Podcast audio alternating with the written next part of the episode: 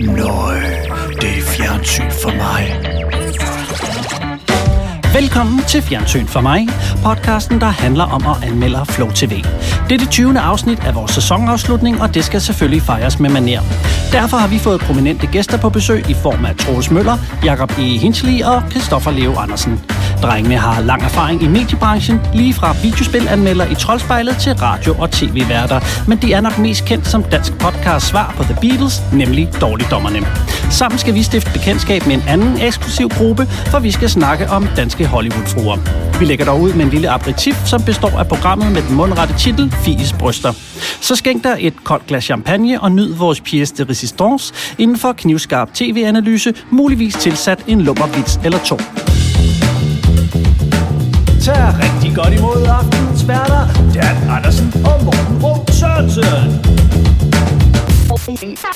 Rigtig hjertelig velkommen. Dan, du sidder og skriver sms nu, eller? Det er fordi, at vi har fået flere ratings. Okay. Og nu har jeg bare, vi har fået nogle ratings. Det går ret godt for vores podcast. Jeg ved ikke, hvordan det går i Dårlige Dommerne, men... det går rigtig godt. Ja. Skal vi lige byde velkommen til vores gæst? Det kan vi lige gøre. Velkommen til Jakob og velkommen til Kristoffer.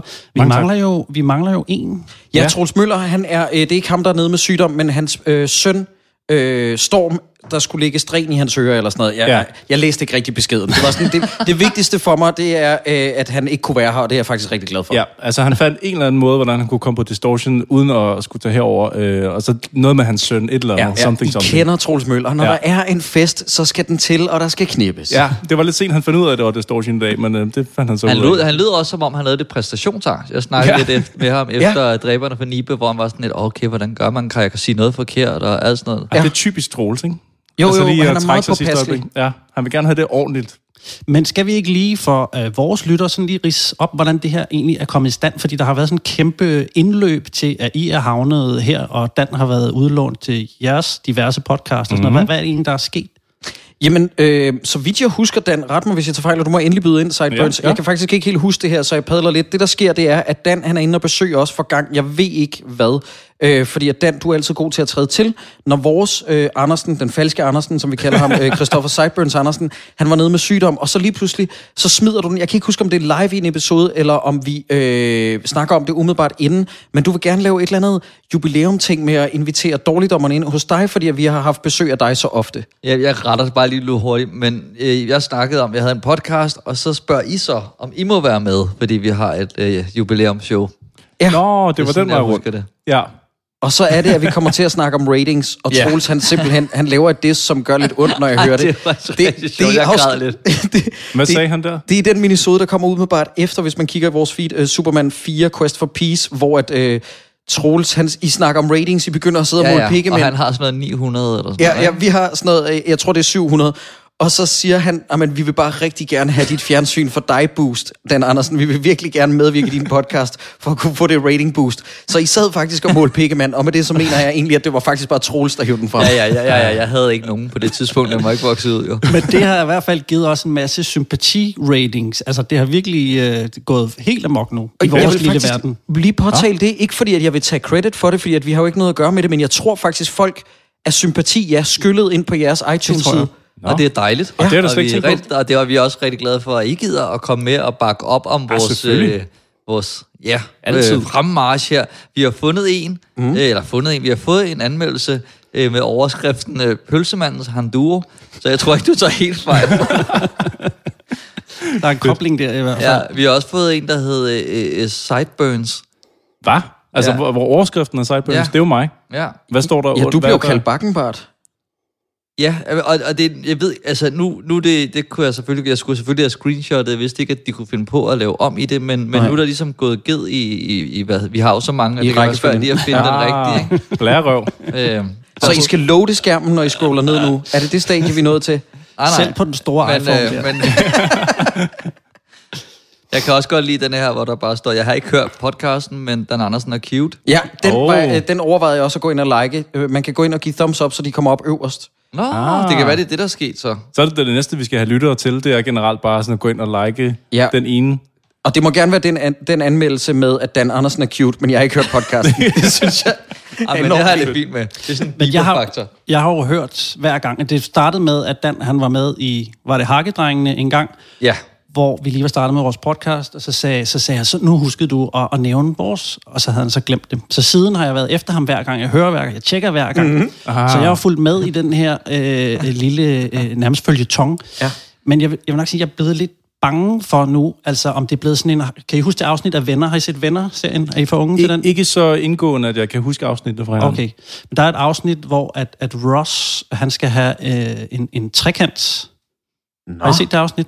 Må jeg gætte på, det hedder The One with the Threesome? Det kan jeg ikke huske. Okay, det vil være oplagt ellers. Men hans kone, som så viser sig at være lesbisk, så han sådan ligesom nærmest mest bare sidder og kigger på. Nå, han prøver sådan hele tiden sådan at angribe situationen, men der er bare ikke plads til ham, fordi de sidder og laver sister. Ja, og der har jeg sådan lidt måske fornemmelse af, at jeg kunne ende som en Ross i den, på den måde. I den situation. Ja, det skal du virkelig ikke være bange for. Nej, det skal du ikke. Altså godt nok har vi meget hed sex med Dan Andersen, men bare roligt, der er plads til alle. Nå, det er jeg glad for. Jeg troede, du ville brugt over, det måske hammet lidt over inde på Bremen.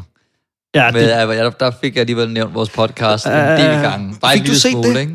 Jeg kunne desværre ikke komme ind og se det, men altså, jeg har hørt det. Dan lavede jo en stand-up-rutine om sin podcast. Du kom ind i fucking glimmerskjorte, og jeg ved ikke hvad.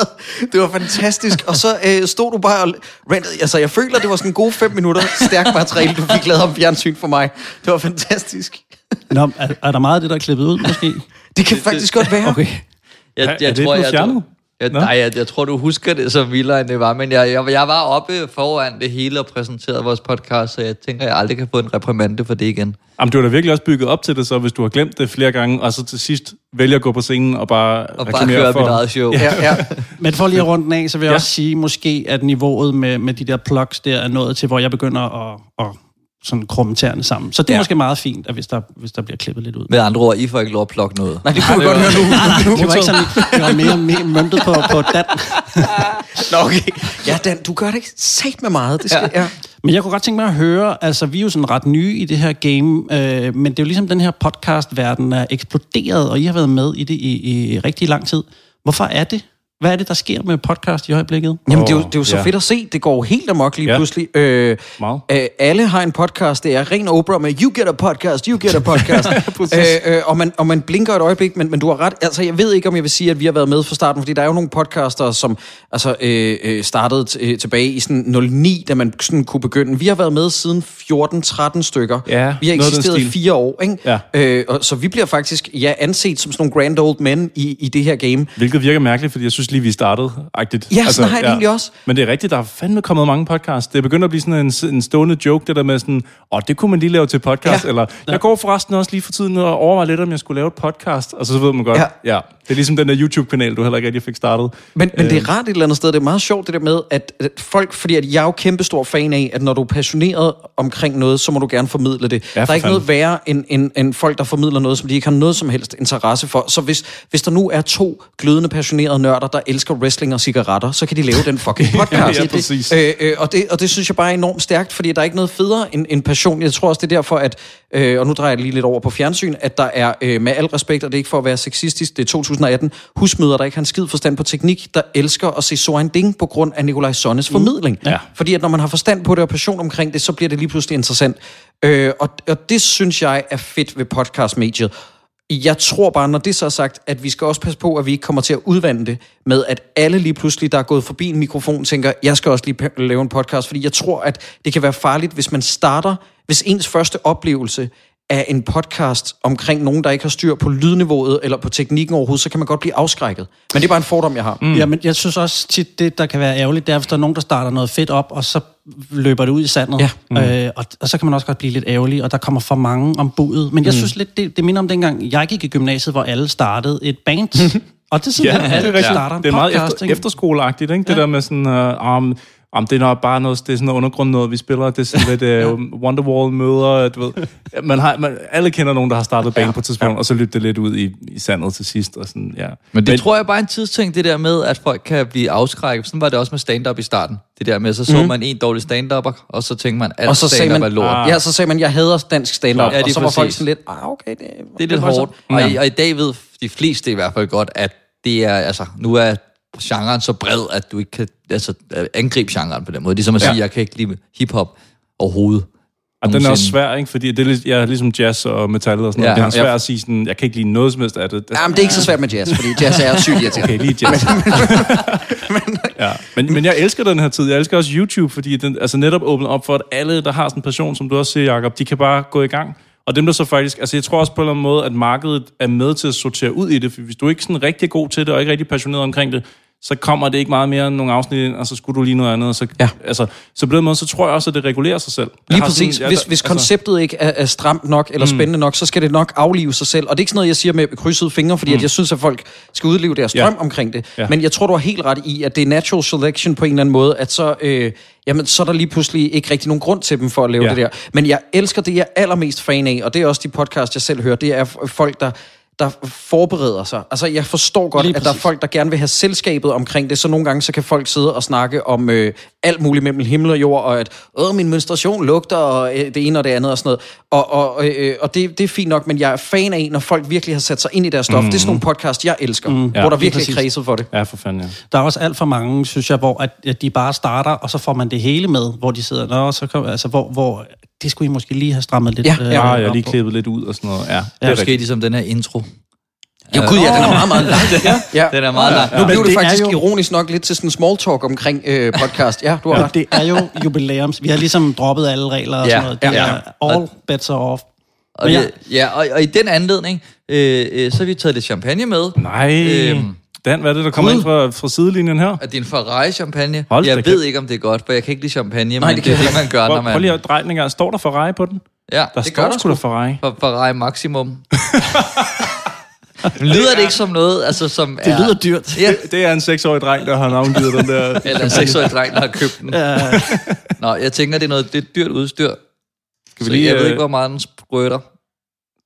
Altså, man skal høre, den rigtige flaske champagne, den sidder med. Nej, jeg bliver helt bekymret. Ja. Men jeg kan mærke, nu kommer den. Er det bare for at sidde og sponke dine guns? Er det derfor, du har taget? Du sidder virkelig... Der var den. Kraftedeme. Tillykke med de 20, drenge. Sådan. Ramte jeg dig? Nej, bare på røven. Så har det været en bandeting. Ja. Nå, men så mens du lige skænker op, så kommer jeg lige med et bonusspørgsmål her, det her mini-interview, fordi altså, ser I nogensinde selv fjernsyn, eller er det noget, vi har fået jer ud i?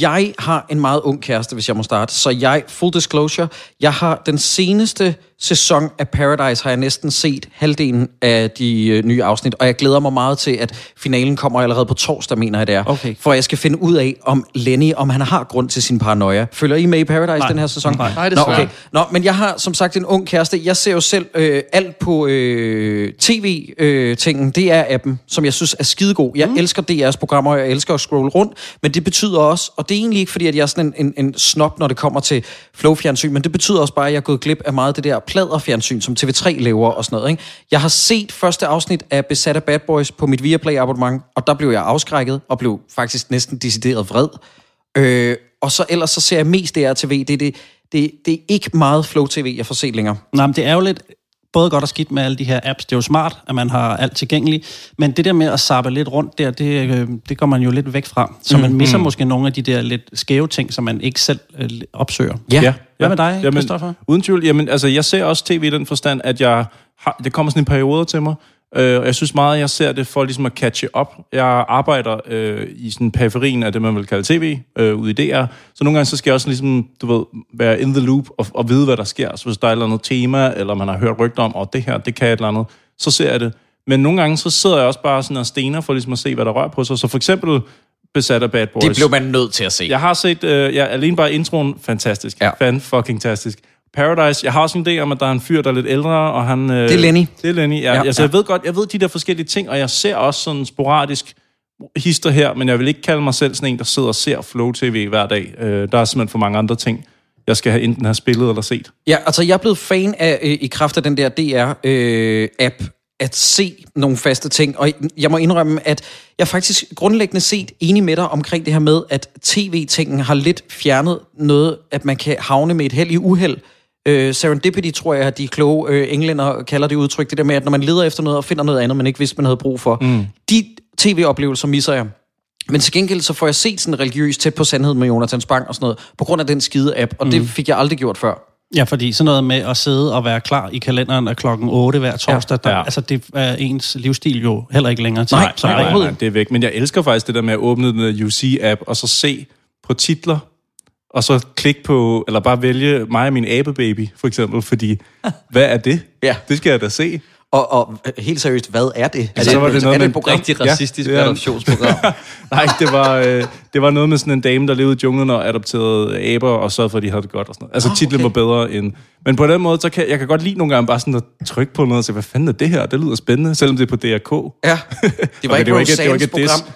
Jeg har ikke hørt, at Roseanne er blevet fyret på baggrund af sine racistiske tweets. Ja, hun blev Roseanne. Altså stand-up Roseanne Barr. Okay, hun eksisterer hun stadigvæk? Ja, hun fik nemlig... Okay, lynhurtigt sidespor. I kan klippe det her ud, hvis I har lyst. Roseanne Barr er jo i nat blevet sagt op med sin tv-kontrakt. Hun har kæmpet med næb og klør om at få genoplevet Roseanne. Så får hun gjort det, og så skriver hun i nat, mener jeg det er, nogle tweets, hvor hun sammenligner en person med en abe, siger hun er en blanding mellem Planet of the Apes og et eller andet, jeg kan ikke huske. Ja, jeg kan ikke huske, hvad den anden var, men det var Obamas, en af hans, hvad skal man sige, rådgivere. Ja, lige præcis, og så hun simpelthen, altså nærmest med, inden for en time, så blev hun fyret, og hun har undskyldt hele dagen og sagt sådan, det var fordi, jeg tog nogle Ambien og sådan noget. Jeg skrev nogle racistiske tweets. Klart. Men den nye sæson af Roseanne er også blevet beskyldt for at være meget glad for Trump i sin tone, og det vidste selskabet også godt lidt, da de lavede det, og de har lavet hele sæson 1, men der kommer ikke flere sæsoner nu efter det her. Fordi men det mindre er... der er et eller andet Trump-network, der samler den op og genoplever den, og hvor den bare bliver sådan endnu mere fucked up. Men det er straight up Line Bavn, hun simpelthen har lavet... Det er helt vildt, ja. Bortset fra, hun ikke kunne... hun undskyldte sig på Ambien, og Line, hvad var det, hun gjorde? Hun sagde, jeg har ikke briller på. Jeg har ikke briller. Det jeg elskede mest ved den sag, det var, at hun fik al røgen, men det var alligevel Ole Steffensen, der i sin redning sagde, nej, det er bare en, der er meget solbrændt. Ja, det er rigtigt. Ja, det var eddermem også en dårlig sag. Hvordan er det ikke nærmest værre? Ja. Fordi han ved godt, hvad han snakker om. Ja. Har I ikke set der, hvor hun lukker et nyhedssegment nogle år efter og siger, fordi der er noget med nogle aber i zoologisk have, og sådan, så siger hun, det er en abe. Og så går hun videre til næste nyheds. Og så endte hun på Løje i 10 år, hvor hun skulle lige... Jamen, jeg tror, det var på Løje. Der lavede hun sådan en... hvor hun lige lukkede ned for en nyhed ved at sige, at det er en abe. Det er hun ikke i tvivl om. Men er det ikke rigtigt? Hun blev jo sådan lidt degraderet i gåseøjne til Løje, ikke? Hvor hun røg derovre. Det er fandme synd på baggrund af, at man siger en enkelt svipser, hvor man ikke kan se noget særlig godt. Det er sgu... Den er ikke super god. Det er et farligt farvand, det der. Men skal vi ikke sige skål, og så måske komme i gang på skål med jubilæumsepisoden. Skål. Og tillykke med det. Jo, tak. Det er en stor ting. Bloggeren og reality-deltageren Fie Laursen er utilfreds med sine bryster, og det skal der gøres noget ved. Det er der kommet en tv-serie ud af med små 10-minutters afsnit, der kan ses på Via Free. Men er der tyngde nok i emnet til, at det fortjener sit eget program, eller er det mest af alt en lang reklame for kirurgerne hos Nygaard?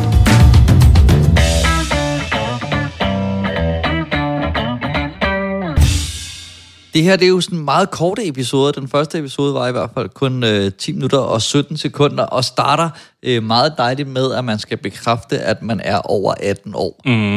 Ja, det er faktisk længe siden, jeg har set medieindhold. Altså, så skal man virkelig ud i afkrogen af YouTube efterhånden for at finde noget, man ikke må se. Jamen, og man ser jo ikke noget. Nej, der er intet i første afsnit. Man ser nogle papkasser. Ja, man ser ikke rigtige kasser. Ikke de gode kasser. Ikke dem, vi er kommet efter, hvis man er den type. Og det ved jeg, Ekstrabladets læser og ser. Og Dan Andersen. Men Dan, du mangler lige en ting, fordi at man indgår jo lidt en kontrakt, når man ser det her program.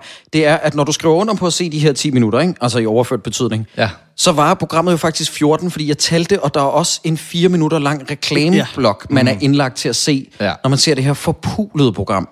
Jamen, altså, der er så mange ting, jeg ved ikke, hvor jeg skal starte, fordi for det første, så har vi jo nærmest imploderet vores eget univers, fordi det her er jo ikke et Flow TV-program, Dan, du har lukket mig til at se. Nej, jeg vidste det heller ikke, men jeg hørte, det var, der kommer et program, der hedder Fies Bryster. Altså, du ved, jeg var ude at løbe en sejrsrunde. Jeg tænkte, det bliver det bedste, jeg nogensinde har set. Fedt. Ja. Men det er hverken et program eller Flow TV. Det er ikke rigtig noget. Nej, det er ikke rigtig noget. Altså, det er vitterligt jo... to scener strukket ud til 10 minutter. Altså, hvis det overhovedet kan gøre det. Der er en konflikt. Der er en konflikt. En meget, meget søgt konflikt, men vi vender tilbage til den. Det er der nemlig. Jamen, jeg vil bare sige, at da jeg hørte om det her, så tænkte jeg, at det er forkasteligt på grund af den signalværdi, det sender i retningen af Fie Laursens målgruppe, som er, og nu siger jeg måske noget, der er fordømmende, men på forhånd så antager jeg, at Fie Laursens målgruppe er sådan cirka 12-årige piger, sådan noget i gennemsnit. Ved en 38-årig mand. Og ikke, en 38-årig mand og 33-årig, hvad vi ellers er. Så jeg var heller ikke ligefrem målgruppen, men hun starter ud med at komme med en antagelse, og det er, at hun tror, at alle i Danmark, og muligvis verden, ved, hvem hun er. Det siger hun i den der introspeak, hvor hun bare fremlægger det som, og jeg skal være helt ærlig, jeg havde ikke hørt om hende, hvis det ikke havde været fordi, Dan, og nu kommer der lidt noget ros i din retning, at du havde lavet en sang til hende, ovenpå, at hun havde sagt efter Anders Mattesens optræden, jeg synes overhovedet ikke, Anders Mattesen er sjov. Hvorfor var det ikke den, Andersen? Ja, jeg er kæmpe fan af hende. Var det ikke noget i stil, hun sagde? Jo, hun er fantastisk. Det kan du huske ordret. Ja, det kan jeg huske, ja. Men vi kan lige prøve at høre introen. Mit navn er Fie Laursen. Du kender mig nok fra YouTube eller fra tv. Selvom jeg er kendt i hele landet, så har jeg aldrig været glad for, hvordan jeg ser ud. Hele mit liv har jeg drømt om at få lavet pænere bryster, og selvom mange omkring mig er imod det, så er jeg ligeglad. Det handler nemlig ikke om, hvad andre tænker, det handler om mig. Det her er mine bryster og mit valg. Ja, det der, det er indbegrebet af alt det tv, jeg nogle gange ser, men som jeg virkelig ikke rigtig bryder mig om. Nej, hun siger nogle ting her, der er problematiske. Hun siger for det første, hele mit liv har jeg drømt om at få lavet mine bryster, og det vil jeg sige, det tror jeg simpelthen ikke på. Det har man svært ved at afgøre for barns ben, ikke? Ja, men jeg vil så sige, hele mit liv har jeg drømt om, hun fik lavet bryster. Altså, det passer heller ikke, Dan. Nej, hele hendes liv har jeg drømt om det. Men jeg kan godt formulere noget sjovt ud af den her sætning. Fortsæt, Jacob. Det er den ene ting, og det andet er, at hun siger, når man er kendt i hele landet, og den styler jeg også bare en lille smule på. Jeg ved godt, at det kan være, det er mig, der flueknipper. Men jeg blev sådan ret provokeret og trodsig fra start af, og så skrev jeg en sætning ned, som hun siger ret kort tid inde i programmet, og vi skal lige snakke om konflikten retrospektivt, som kommer faktisk ind det her. Men jeg skrev bare en sætning ned, som irriterer mig grænseløst. Hun skriver, hvorfor skal jeg gå til psykolog, hvis jeg kan betale mig fra det? Brysterne er noget, jeg har kæmpet med, altså sådan der mentalt, hver dag, siden jeg var en lille pige. Altså det er ikke noget, man bare lige gør. Hvis det så skal jeg gå til en psykolog i 3 år og betale det på en måned, kan jeg betale en psykolog for at prøve at lære mig at elske mig selv der. Men det er jo det, et par bryster koster. Jeg vil lige så godt få lavet mine bryster, i stedet for at starte til en psykolog. Det er 2 vildt forskellige ting. Fantastisk argumentation. Ja, virkelig, jamen, det er virkelig helt skarpt og stærkt. Der er noget regneteknisk der. Altså, ja, det med de 3 år. Måned vil hun bruge. Der er også noget grammatisk. Der er flere planer. Altså, jeg vil sige, jeg nåede at høre om det her program, inden jeg skulle se det til i dag. Og mine kollegaer omkring frokostbordet, de gennemgik den her sætning og prøvede at vende og dreje den, og det var vitterligt det her guldkorn, som definerede programmet for dem. Altså hele det her med, at hun er så usikker på sig selv, at hun skal have nye bryster, og at det vil være for besværligt at prøve at arbejde med det. Så sådan for at prøve at få det bedre, så kan man gøre sig selv bedre. Det er jo nonsens, fordi hendes argument er, at hun gør det for sin egen skyld, men det gør hun jo tydeligvis ikke. Og noget, der irriterer mig bare grænseløst, det er det der med, at hun siger, hvorfor arbejde med mig selv, som jeg er nu ved at gå til psykolog, hvis jeg kan betale mig fra det? Og den signalværdi til hendes følgere, som er 12 år, det synes jeg bare er rigtig, rigtig uheldig og skræmmende. Meget. Det her med, at hvis du har et problem med dig selv som 12-årig, fordi altså, jeg ved, at vi er godt i gang med at fuck vores kvinder op i det her land og den vestlige verden generelt, med de skønhedsidealer, de skal leve op til. Og det er forfærdeligt, hvad det er, vi er i gang med. Og det her program hjælper bare ikke. Hvis du er utilfreds med noget, så gå under kniven. Altså, der bliver bare lige nødt til at tilføje, at du skal være over 18 for at se det her program. Jamen, det er rigtigt nok, men jeg tror... det står der i starten. Ja, det er rigtigt nok, men jeg tror muligvis, at hun henvender sig til nogen, der også er yngre, og måske får de adgang til programmet på en anden måde. Det er bare en gidsning. Så altså, man skal vist også være... under 18 lyver om deres alder. Jeg tror vist også, man skal være 18 for at være på Facebook, eller i hvert fald 15, og der findes nogen, der er yngre. Jeg siger bare, at jeg har set det. Men jeg kan godt lide, Dan, at du har påtaget dig rollen som det her programs champion. Altså, fordi jeg tror ikke, det er nogen af os andre i hvert fald. Det er jeg glad for. Men altså, Kirsten, må jeg nævne ham? Det må du godt, fordi han synes jo faktisk, at hendes bryster er okay. Jeg har set dine bryster, det er okay. Og sådan er jeg rejsen om morgenen. Det var også en god signal. Eller det var den igen. Jeg har set dine bryster, det er okay. Og sådan er jeg rejsen om morgenen. Og der vil jeg lige sige, det er okay. Som en mand, der har haft mere end et forhold, der ved jeg også, at at særligt, når en kvinde snakker om det her skønhedsmodificering, hvis man må bruge det udtryk, og når der også er kamera på, så vælger man et andet udtryk end okay. Ja. Jeg har set dine bryster, det er okay. Og sådan har jeg rejst mig om morgenen. Sådan. Hvis der var nogen, der sagde, Kristoffer, jeg har set din penis, det er okay. Altså, så vil jeg få den operation. Så vil jeg helt klart gå op og få... You're not helping! Det er okay. Det er okay. Også fordi han... Altså, han kan næsten... Det er okay. Altså, jeg har aldrig hørt en sige det så træt. Nej, men han er meget sådan generelt sådan, du ved, sådan lidt laid back. Nu kan man ikke se det igennem lyd her, og dem, der hører det, men han er meget sådan... lidt men her der er en tv-teknisk ting, som jeg blev rigtig træt af. Fordi at det her må siges... Altså, det er sådan nærmest et lille vendepunkt, hvis man kan kalde det. Hun kommer til sin kæreste og siger, jeg skal lave patter. Altså, og så filmer de ikke ham lige masken. Så filmer de sådan noget andet, hvor man tænker, jeg vil godt se hans reaktion, jeg vil godt se, om hans ansigt ændrer sig, om han tænker, yes, og prøver at holde den, eller, altså du ved. Og det, der går de bare glip af en rigtig, rigtig stor... Det kan være, det har været en enkameras produktion jo, altså, og så har man tænkt, hun er hovedpersonen, vi holder den på hende, når hun siger det, og så må man senere klippe til ham, og så har man sgu dække det med et eller andet. Det er forkert valg. Du har helt ret, altså det er, man skal jo se i øjnene på ham, hvordan han tager det. Men jeg synes, at han som figur, kan man kalde det i den her fortælling, at han er jo the voice of reason. Altså han prøver at sige til hende, det er lidt fjollet, og så skal der ikke så meget til, så siger han, okay, så fint. Ja, det er ham, der er konflikten. Altså det er hele tiden, og det er, hvor hun skal på et tidspunkt ringe hjem og sige, nu har hun taget beslutningen. Og der var jeg helt nervøs. Jeg sad på kanten af sædet.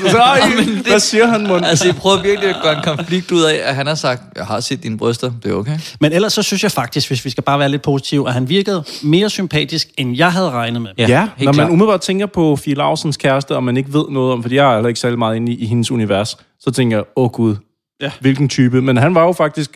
meget bare straight man. Ja, men de laver altså en tv-teknisk ting, som også irriterer mig grænseløst, og det er en af mine store kæpheste i den her verden, det er, at de ikke skal fucking snakke med mad i munden. Nå, altså, hele første scene er jo dem, der sporadisk æder. Mm. De har hele tiden noget ind i kæften, men så skal jeg lige få lavet bryster. Jeg har det sådan, at de der formuglede kameramænd, om der har været en eller to, og en tilrettelægger, det er bare sådan, Fie, kan du ikke lige lægge det fucking æble? Ja. Og så lige snakke normalt. Bare lige 2 sekunder. Fordi der er jo en sjov casual ting ved det, når Nikolaj Lie Kaas gør det i en Anders Thomas Jensen-film. Ja. Fordi det er noget, der er afvæbnende. Ja. Men når man skal formidle noget, og man har sådan en alvorlig samtale, det irriterer mig helt vildt. Ja.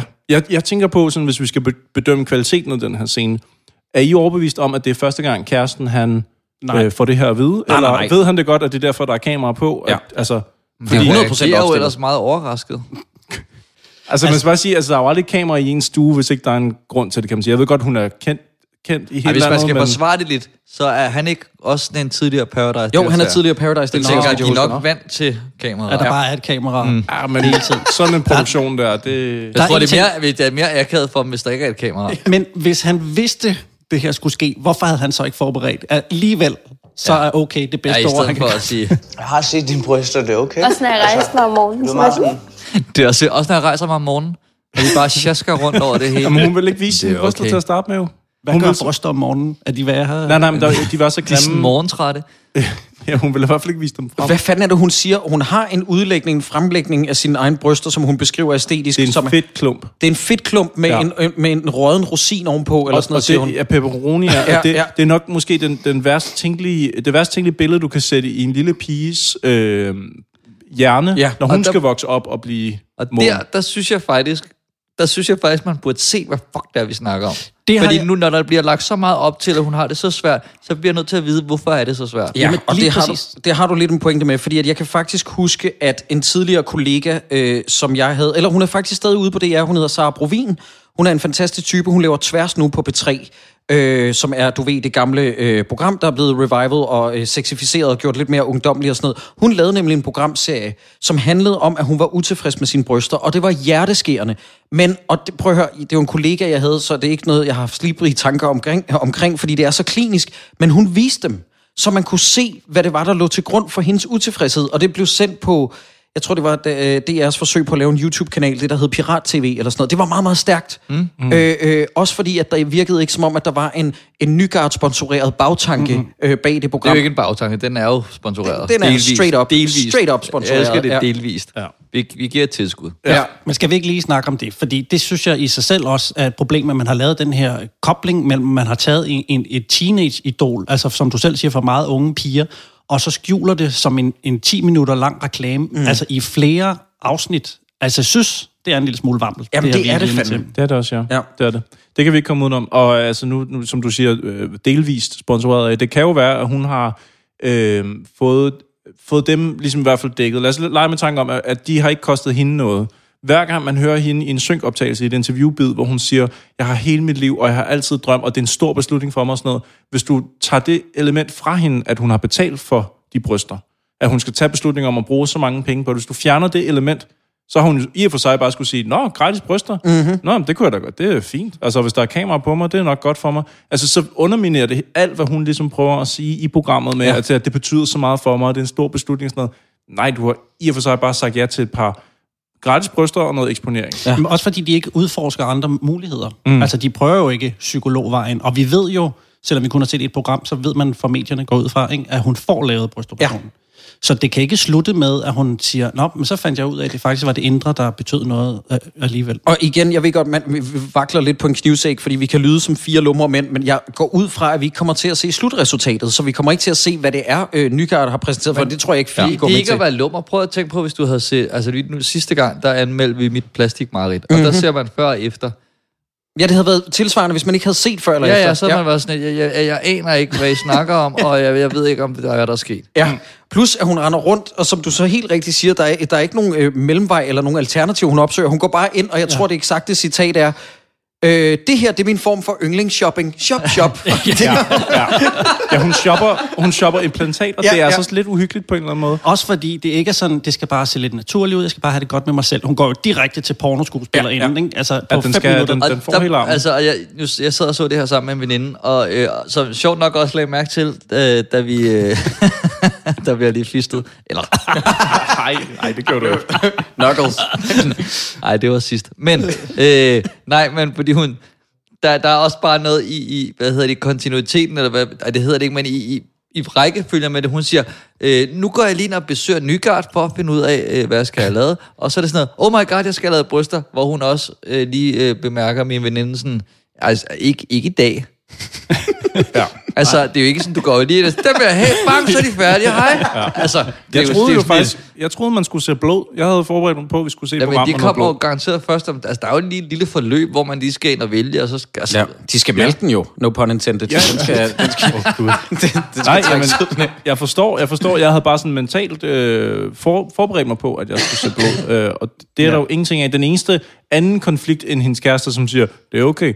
Det er, at ham fra Nygaard, han siger, du skal måske ikke ryge. Og så siger hun, en lille smule, nej. Gud, ja, det er en konflikt. Det er faktisk en konflikt. Den havde jeg helt glemt. Det er rigtigt, det går hende meget på. Og så siger hun det der med, at hvad med en enkelt sug, et enkelt hiv? Og så siger hun sådan, prøv at det er ikke en forretning, det her, eller det er ikke en forhandling. Jeg siger til dig, du ikke skal gøre det. Ja. Det er helbred. Så siger hun, ja, blink.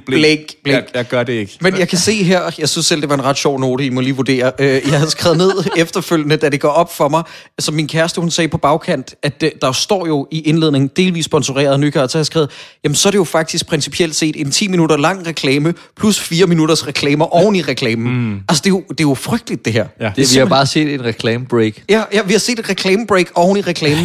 Det vil svare til, at der midt i en Føtex-reklame var sådan, vi skal også lige reklamere for Bilka. Det giver ingen mening.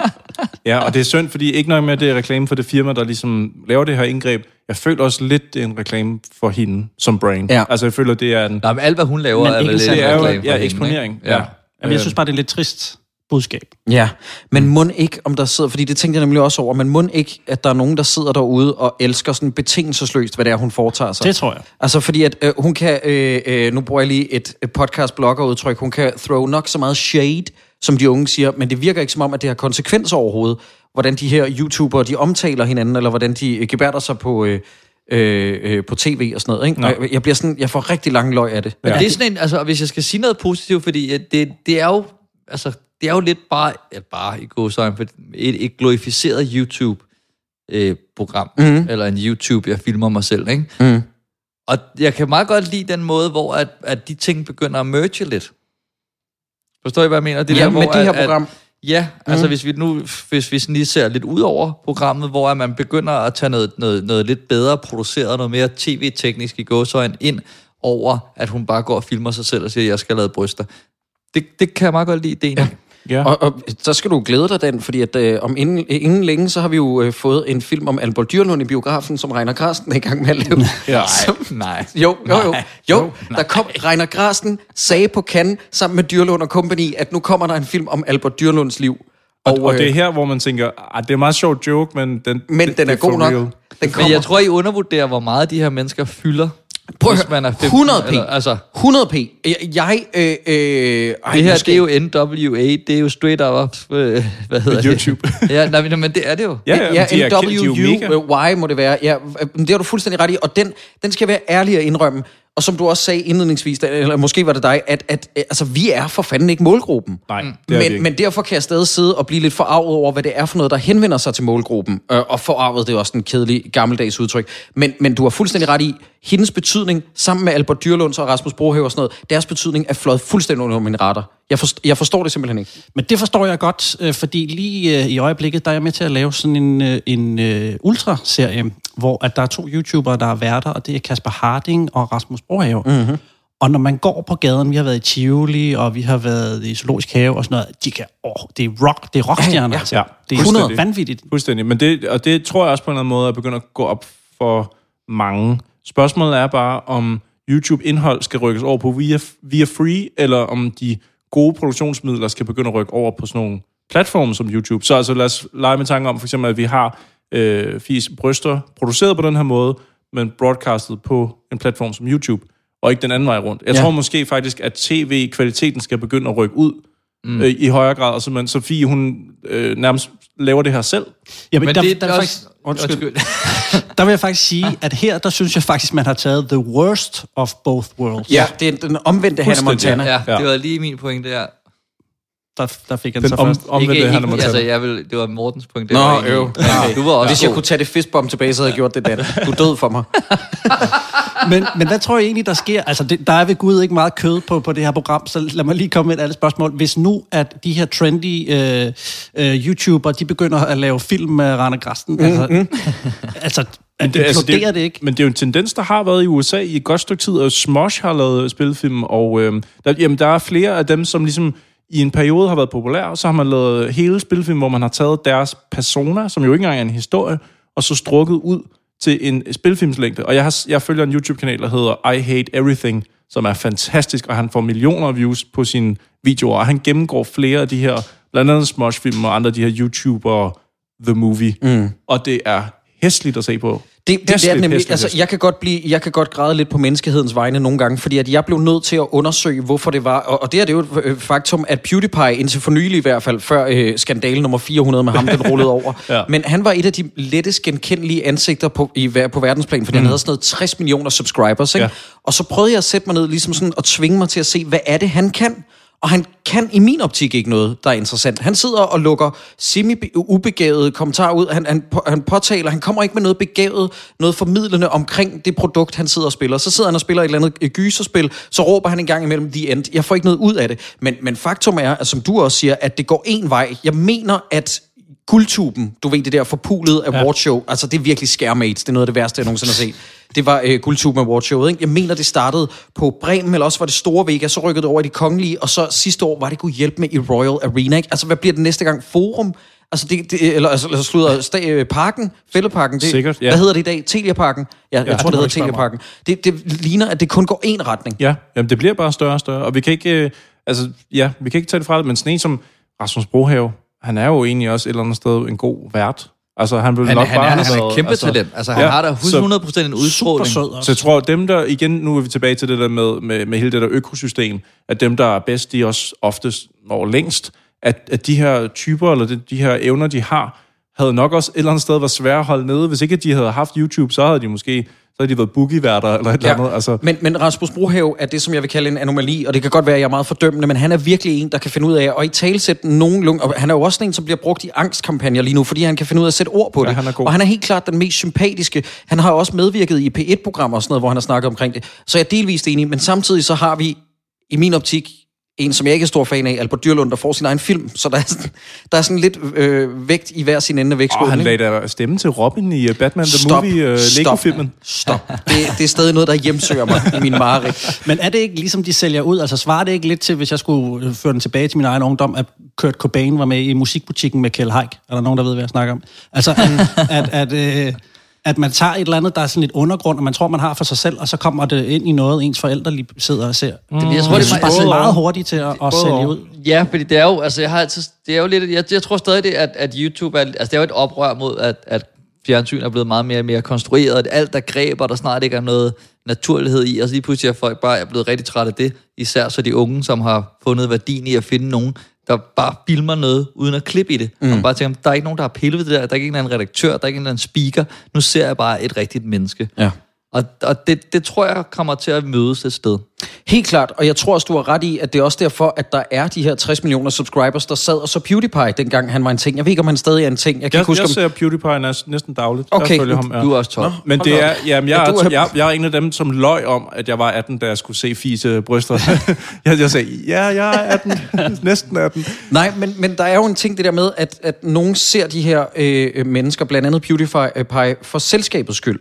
Fordi at der er sådan et eller andet umiddelbart og ægte omkring det, at jeg så mener, at han ikke er særlig begavet eller gør sig kvalificeret til at spilde min tid. Det er jo bare min mening. Der er stadig 60 millioner, der godt kan lide hans selskab, og det har du helt ret i, Dan. Eller jeg ved ikke, om du har ret i det. Det er svært at gisne omkring, og man skal ikke udtale sig i absolutter, men jeg er enig med dig.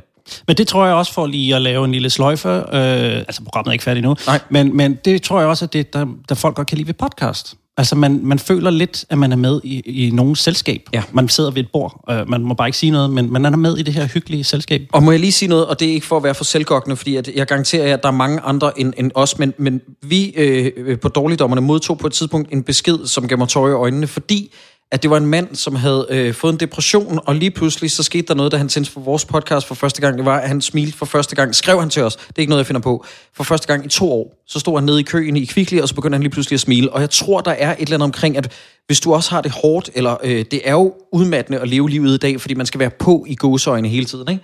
Så podcasting er på en eller anden måde en gratis investering. Du får dit selskab, du får selskabet, du har brug for, uden at give noget energimæssigt. Ja, uforpligtende. Ja. Det er, ja, uden tvivl. Og det, ja, og jeg kender det også godt selv. Jeg har tit bare YouTube kørende med de kanaler, jeg godt kan lide. Der bare kører nu, for eksempel PewDiePie, nu prøver jeg også lige at lukke ham, at han, hvis ikke du var på toget dengang på et eller andet tidspunkt, jeg skal ikke kunne sige, der var måske 2-3 år siden eller sådan noget, så ligesom om, at porten er lukket, og derfra fremad er han meget, meget ligeglad med, om du kan lide det, han laver.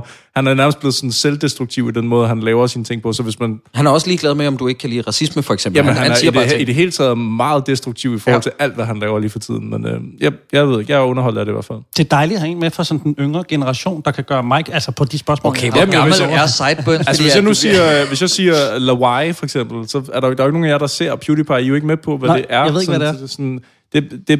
Ja, men det er ligesom deres, jeg vil kalde det tog, der er kørt-agtigt. Hvis man ikke er med på det nu, så er det eddermame svært. Jeg ved ikke, hvad jeg men jeg bliver lidt deprimeret over, at Cyburn siger til os, at toget er kørt. At vi skulle være hoppet på YouTube-toget. Er det der YouTube-toget, der er kørt? Nej, det er kun PewDiePie, jeg taler om. YouTube, det er... Ja. Okay, det er stadig åbent for alle. Ja, der kan man kigge forbi, drenge. Jeg giver gerne en guided tour om det. Det glæder jeg mig til. Skal vi prøve at kigge på nogle stjerner? Jeg har ikke lyst til at lægge ud. Det kan jeg lige så godt afsløre. Dan. Jeg vil gerne lægge ud. Altså, jeg vil nærmest sige, at jeg ikke kan give det her program stjerner, fordi det ikke er et program. Jeg vil næsten kalde det mere et eksperiment. En mærkelig bastard mellem Flow TV og YouTube. Altså, jeg synes egentlig, at jeg kan godt lide ideen i det. Jeg kan godt lide tanken at sige, nu tager vi en eller anden person, og så følger vi hende med en rigtig VJ, og så prøver vi at se, om det kan noget. Og jeg synes også, at det er meget positivt, at det ikke er længere, end det er. Det kunne sagtens have været sådan noget, hvor vi tænker, nej, det er Fie Laursen, det kan vi godt få 28 minutter ud af. Altså, der skal du også lige... Du skal vel også noget andet, eller bryster, skal du ikke sådan ned og blive klippet inden? Du skal, altså, det, men jeg kan lige se, hvordan de bare vil malke den ko, ikke? Hvad er det, man giver på skalaen 1-6? Ja.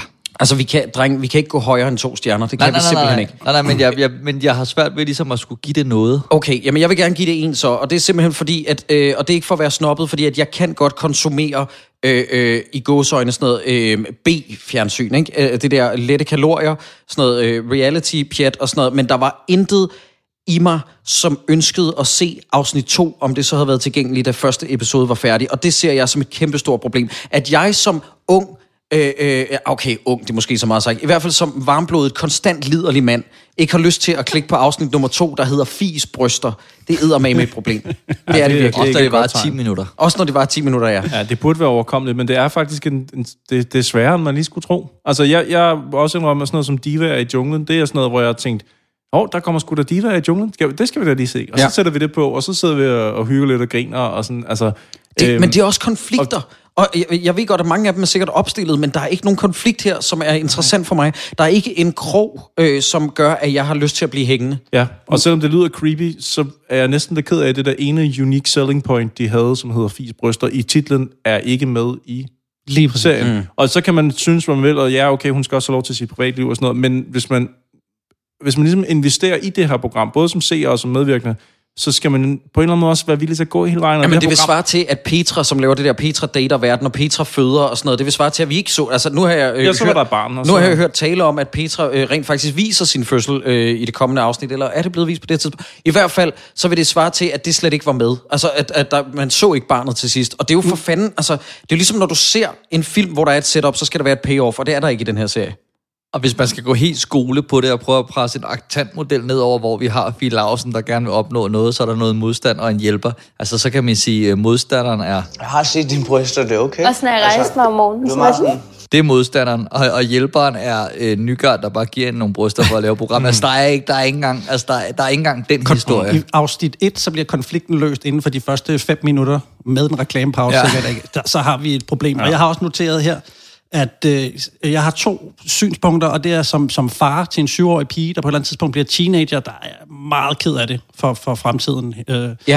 Og privat, altså, der har jeg det lidt... Jeg har noteret her, I har kommet med mange fine eksempler, men jeg har skrevet, altså, det er lidt ligesom at have en film, der hedder Sørøverens Træben, og så ser man ikke Træben. Ja, altså, det er et problem. Ja.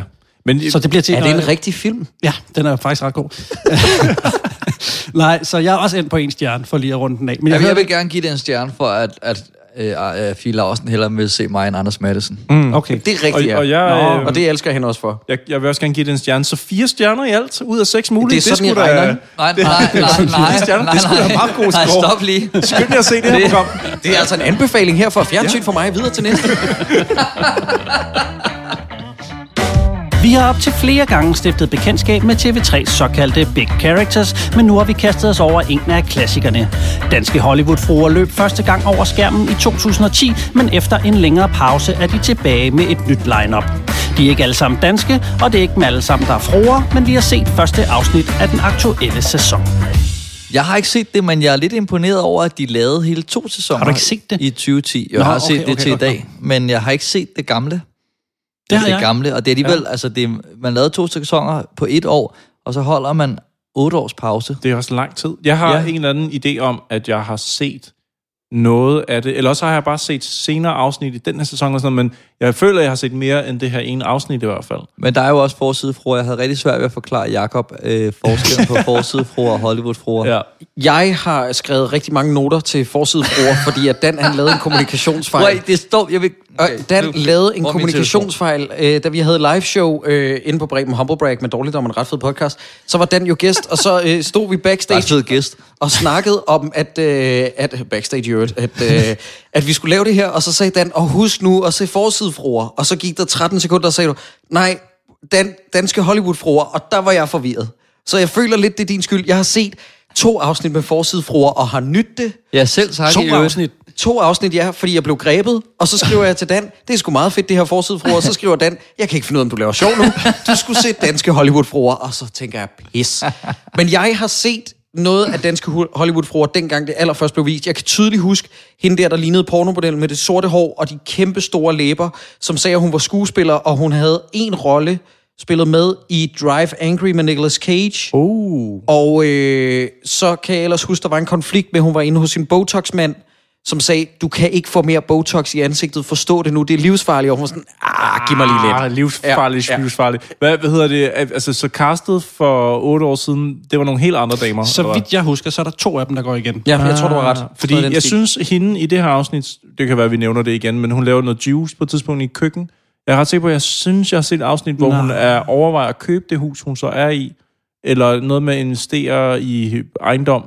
Og det er det hus, hun er i det her afsnit. Jeg er næsten sikker på, at hende, der er nabo til Robert De Niro, eller genbo til Robert De Niro, jeg er næsten sikker på, at hun går igen. Jeg er næsten 100 på, at jeg har set hende før. Hende, der har en lidt speciel næse, eller lad mig sige næsebor, er meget glad for hunden. Nu hopper vi meget frem, mener jeg var med. Og hende, der hedder Kirsten, som skal købe en ny bil. Ej, jeg spoiler alt for meget. Men det er også fint, men i hvert fald for, at alle er med, for det er jo et introprogram, kan man godt sige på mange måder. Vi skal have alle karaktererne præsenteret, så har vi også valgt at tage en helt lang trailer med.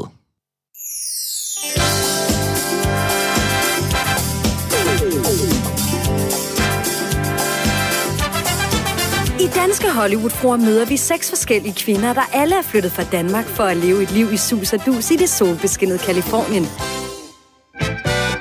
Følg kvinderne, når de lever deres fantastiske liv i luksus og rigdom, hvor kærligheden, karrieren, we get new in all the time, you know that, so it's a great color, it's hard to get that color too. Og kendislivet betyder alt. The climate in our society is not right for me to talk into somebody's boobie. Den festglade Playboy-model Masha lever et glamorøst liv i West Hollywood. It's a pretty woman hotel, you know.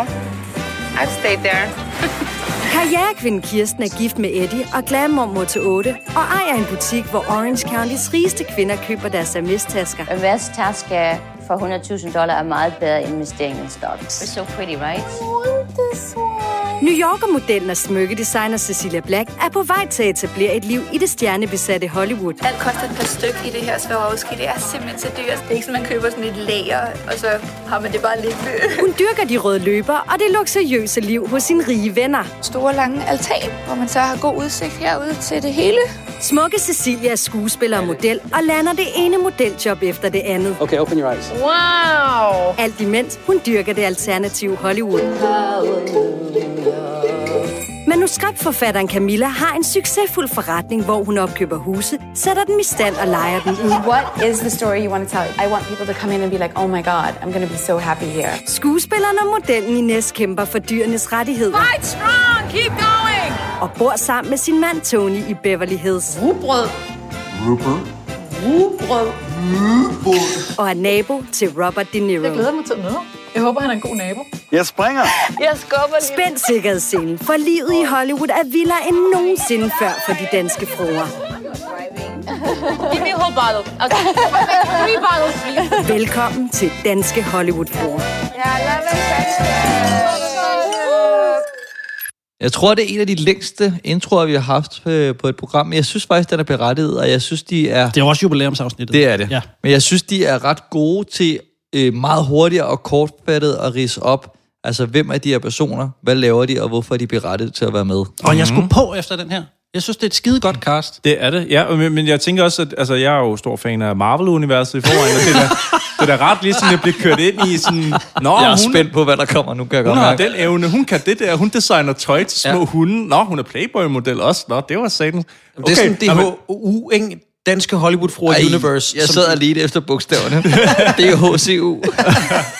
Men det, altså, jeg synes, det er en skøn start i den forstand, at oftest tror jeg på, at hvis du har brug for sådan en start på dit program, så er det også fordi, det ikke giver så meget mening, uden at du skal forklare det hele i starten. Og det er ikke nødvendigvis en positiv ting, men det fungerer for det her program. Altså. Ja, altså det er både noget af det mest underholdende, der er i programmet, det er den her præsentation, fordi der er fart over feltet, og noget af det mest sørgelige. De siger jo på et tidspunkt, da speaken lyder... Det er det sted, der huser de rige og berømte, og så ser vi en frame af en fedladet mand, der er klædt ud som Spider-Man på Hollywood Walk of Fame. Hvor det er lidt mærkeligt. Kunne I ikke have fundet noget, der var lidt mere sexet? Jeg har ikke kunne filme nogen berømte på gaden, nej, så de har filmet en tyk mand i Spider-Man-kostyme. Men det punkterer bare speaken der. Altså, det er nærmest sådan fuckfinger til, hvad der bliver sagt. Ja, jeg kan ikke finde ud af, om det er tilsigtet, eller om det er et uheld. Og så bliver der også sagt nogle fede ting i speaken, såsom at hver fjerde indbygger i den her stat, Kalifornien, har enten hund eller kat. Ja, hvorfor er det vigtigt? Det synes jeg kommer senere, fordi at kæledyr spiller en gevaldig stor hovedrolle. Jeg mener, der er også mange hjemløse, der har en hund. Altså, så jeg kan bare ikke se, hvad fanden det har betydning. Det er jo ikke sådan en statussymbol. Jamen, jeg tror, det får at gøde vandene, fordi i hvert fald mit raseri over den måde, de behandler kæledyr, altså, de er for søde ved dem i min verden. Også til det der hundefitness, det vender vi tilbage til.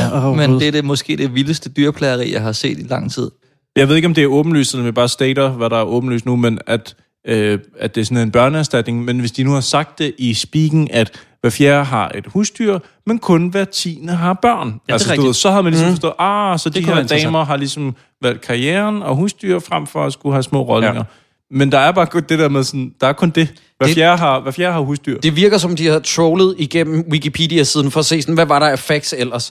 Og jeg giver dig ret i, men kun delvis ret i, at det er måske et mini-setup til, hvordan en af personerne har et fuldstændig fucked-up forhold til sit kæledyr. Jamen, det er sådan, det indgyder harme. Ja. Kan man måske snige til at sige to personer? Jeg vil også sige, der er to af dem, der er lidt sjove med dyr, ikke?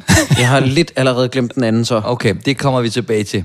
Men vi sad jo også og snakkede, mens den her lange intro kører, at det er en ret god speaker. Altså, jeg synes, hun også passer godt ind i programmet. Jeg synes, hun har sådan en dejlig positivitet. Mm. Helt klart. Ja, uden tvivl. Altså, man bliver jo ligesom klar til at se programmet. Det er også det, der er tilsigtet. Og det formår den. Det må man give den helt fra starten af. Altså, man er sådan noget, okay, ja, jeg forstår tonen, jeg forstår tempoet, og jeg er med på, hvad jeg skal se de næste 40 minutter. Det er ikke, fordi lige pludselig kommer der et eller andet meget dybt, og der er heller ikke noget, der bliver for kedeligt. Det er lige præcis det, som introen siger, det er det, man får. Og så er der selvfølgelig også, og det man har jo nærmest Hollywood, som den lidt syvende karakter, hvis man kan sige det sådan. Velkommen til stjernespækket Kalifornien. Her bor de rige, smukke og berømte. Hollywood er fyldt med glimmer og glamour, og stjernerne er at finde på hvert gadehjørne. Her kan du aldrig være for tynd, være for rig eller have for mange diamanter. I Hollywood er der rig mulighed for at være lige som man vil. Los Angeles har det største vejsystem i hele USA. Gennemsnitsalderen er 35 år, og hver fjerde indbygger har enten hund eller kat. Her kæmper alle for rigdom og berømmelse.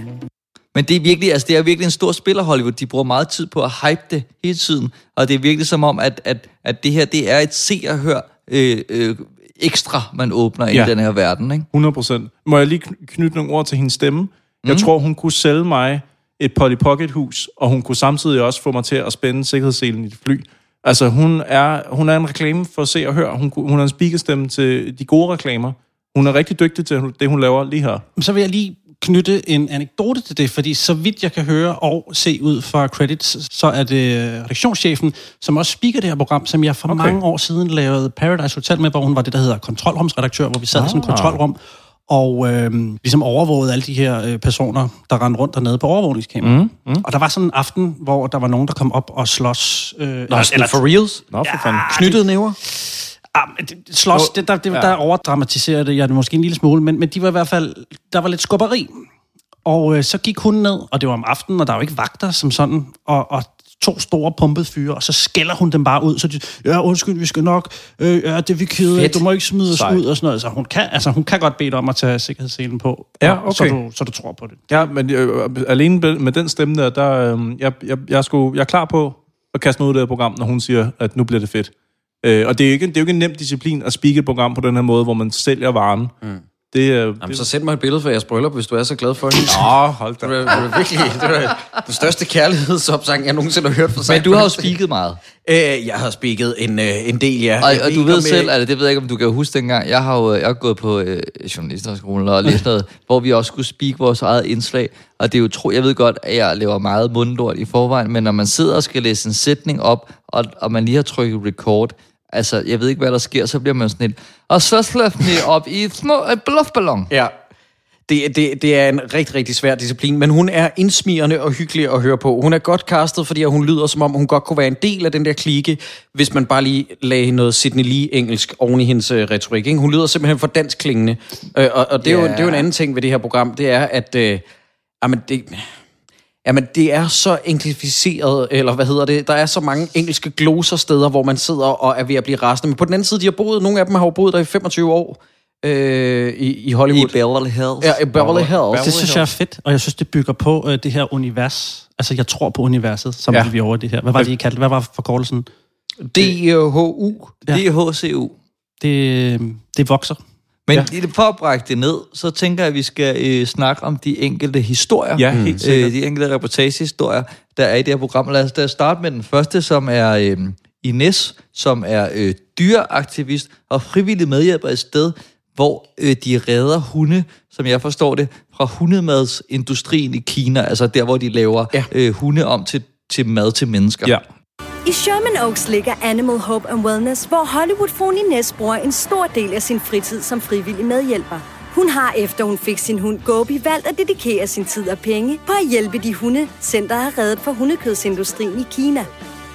Og nu har hendes gode ven og lederen af redningscentret Mark bedt Inés bruge sine helt særlige evner til at gøre de nyankomne hunde fra Kina trygge. At der er flere ting i det her. Ja. For det første, så tager hun mad fra kineserne. For det andet er hendes evne at sidde ned sammen med hundene. Ja. Jamen, hun ser ikke jeg ved godt, man får at vide på et tidspunkt, at kineserne ikke er så søde ved de her hunde, fordi at jo mere man torturerer dem, jo bedre er de åbenbart. Og det er ret klam. Og jeg griner bare lige indtil, at de sagde det, for dertil var det bare ret sjovt, at hun bare tog mad fra mennesker. Jeg gjorde nøjagtigt det samme, fordi at det er lidt sådan bullshit-retter. Det er det der med, at vi skal redde de søde dyr. Ikke? Det virker sådan lidt som det er sådan noget med køer, stil dig i kø, jeg er ligeglad, skal jeg halsen over på dem. Men huni, nej, små huni. Ja. Men, og de skulle måske have startet med det der med, at kineserne, fordi at det er hendes udlægning af det, det er det der med, at der er nogen i Kina, det er selvfølgelig ikke alle, den her milliard mennesker, men plus minus, som gerne vil torturere deres hunde, inden de spiser dem. Jo mere de har jo mere de er blevet tæsket og sådan noget, jo bedre smager kødet. Ja.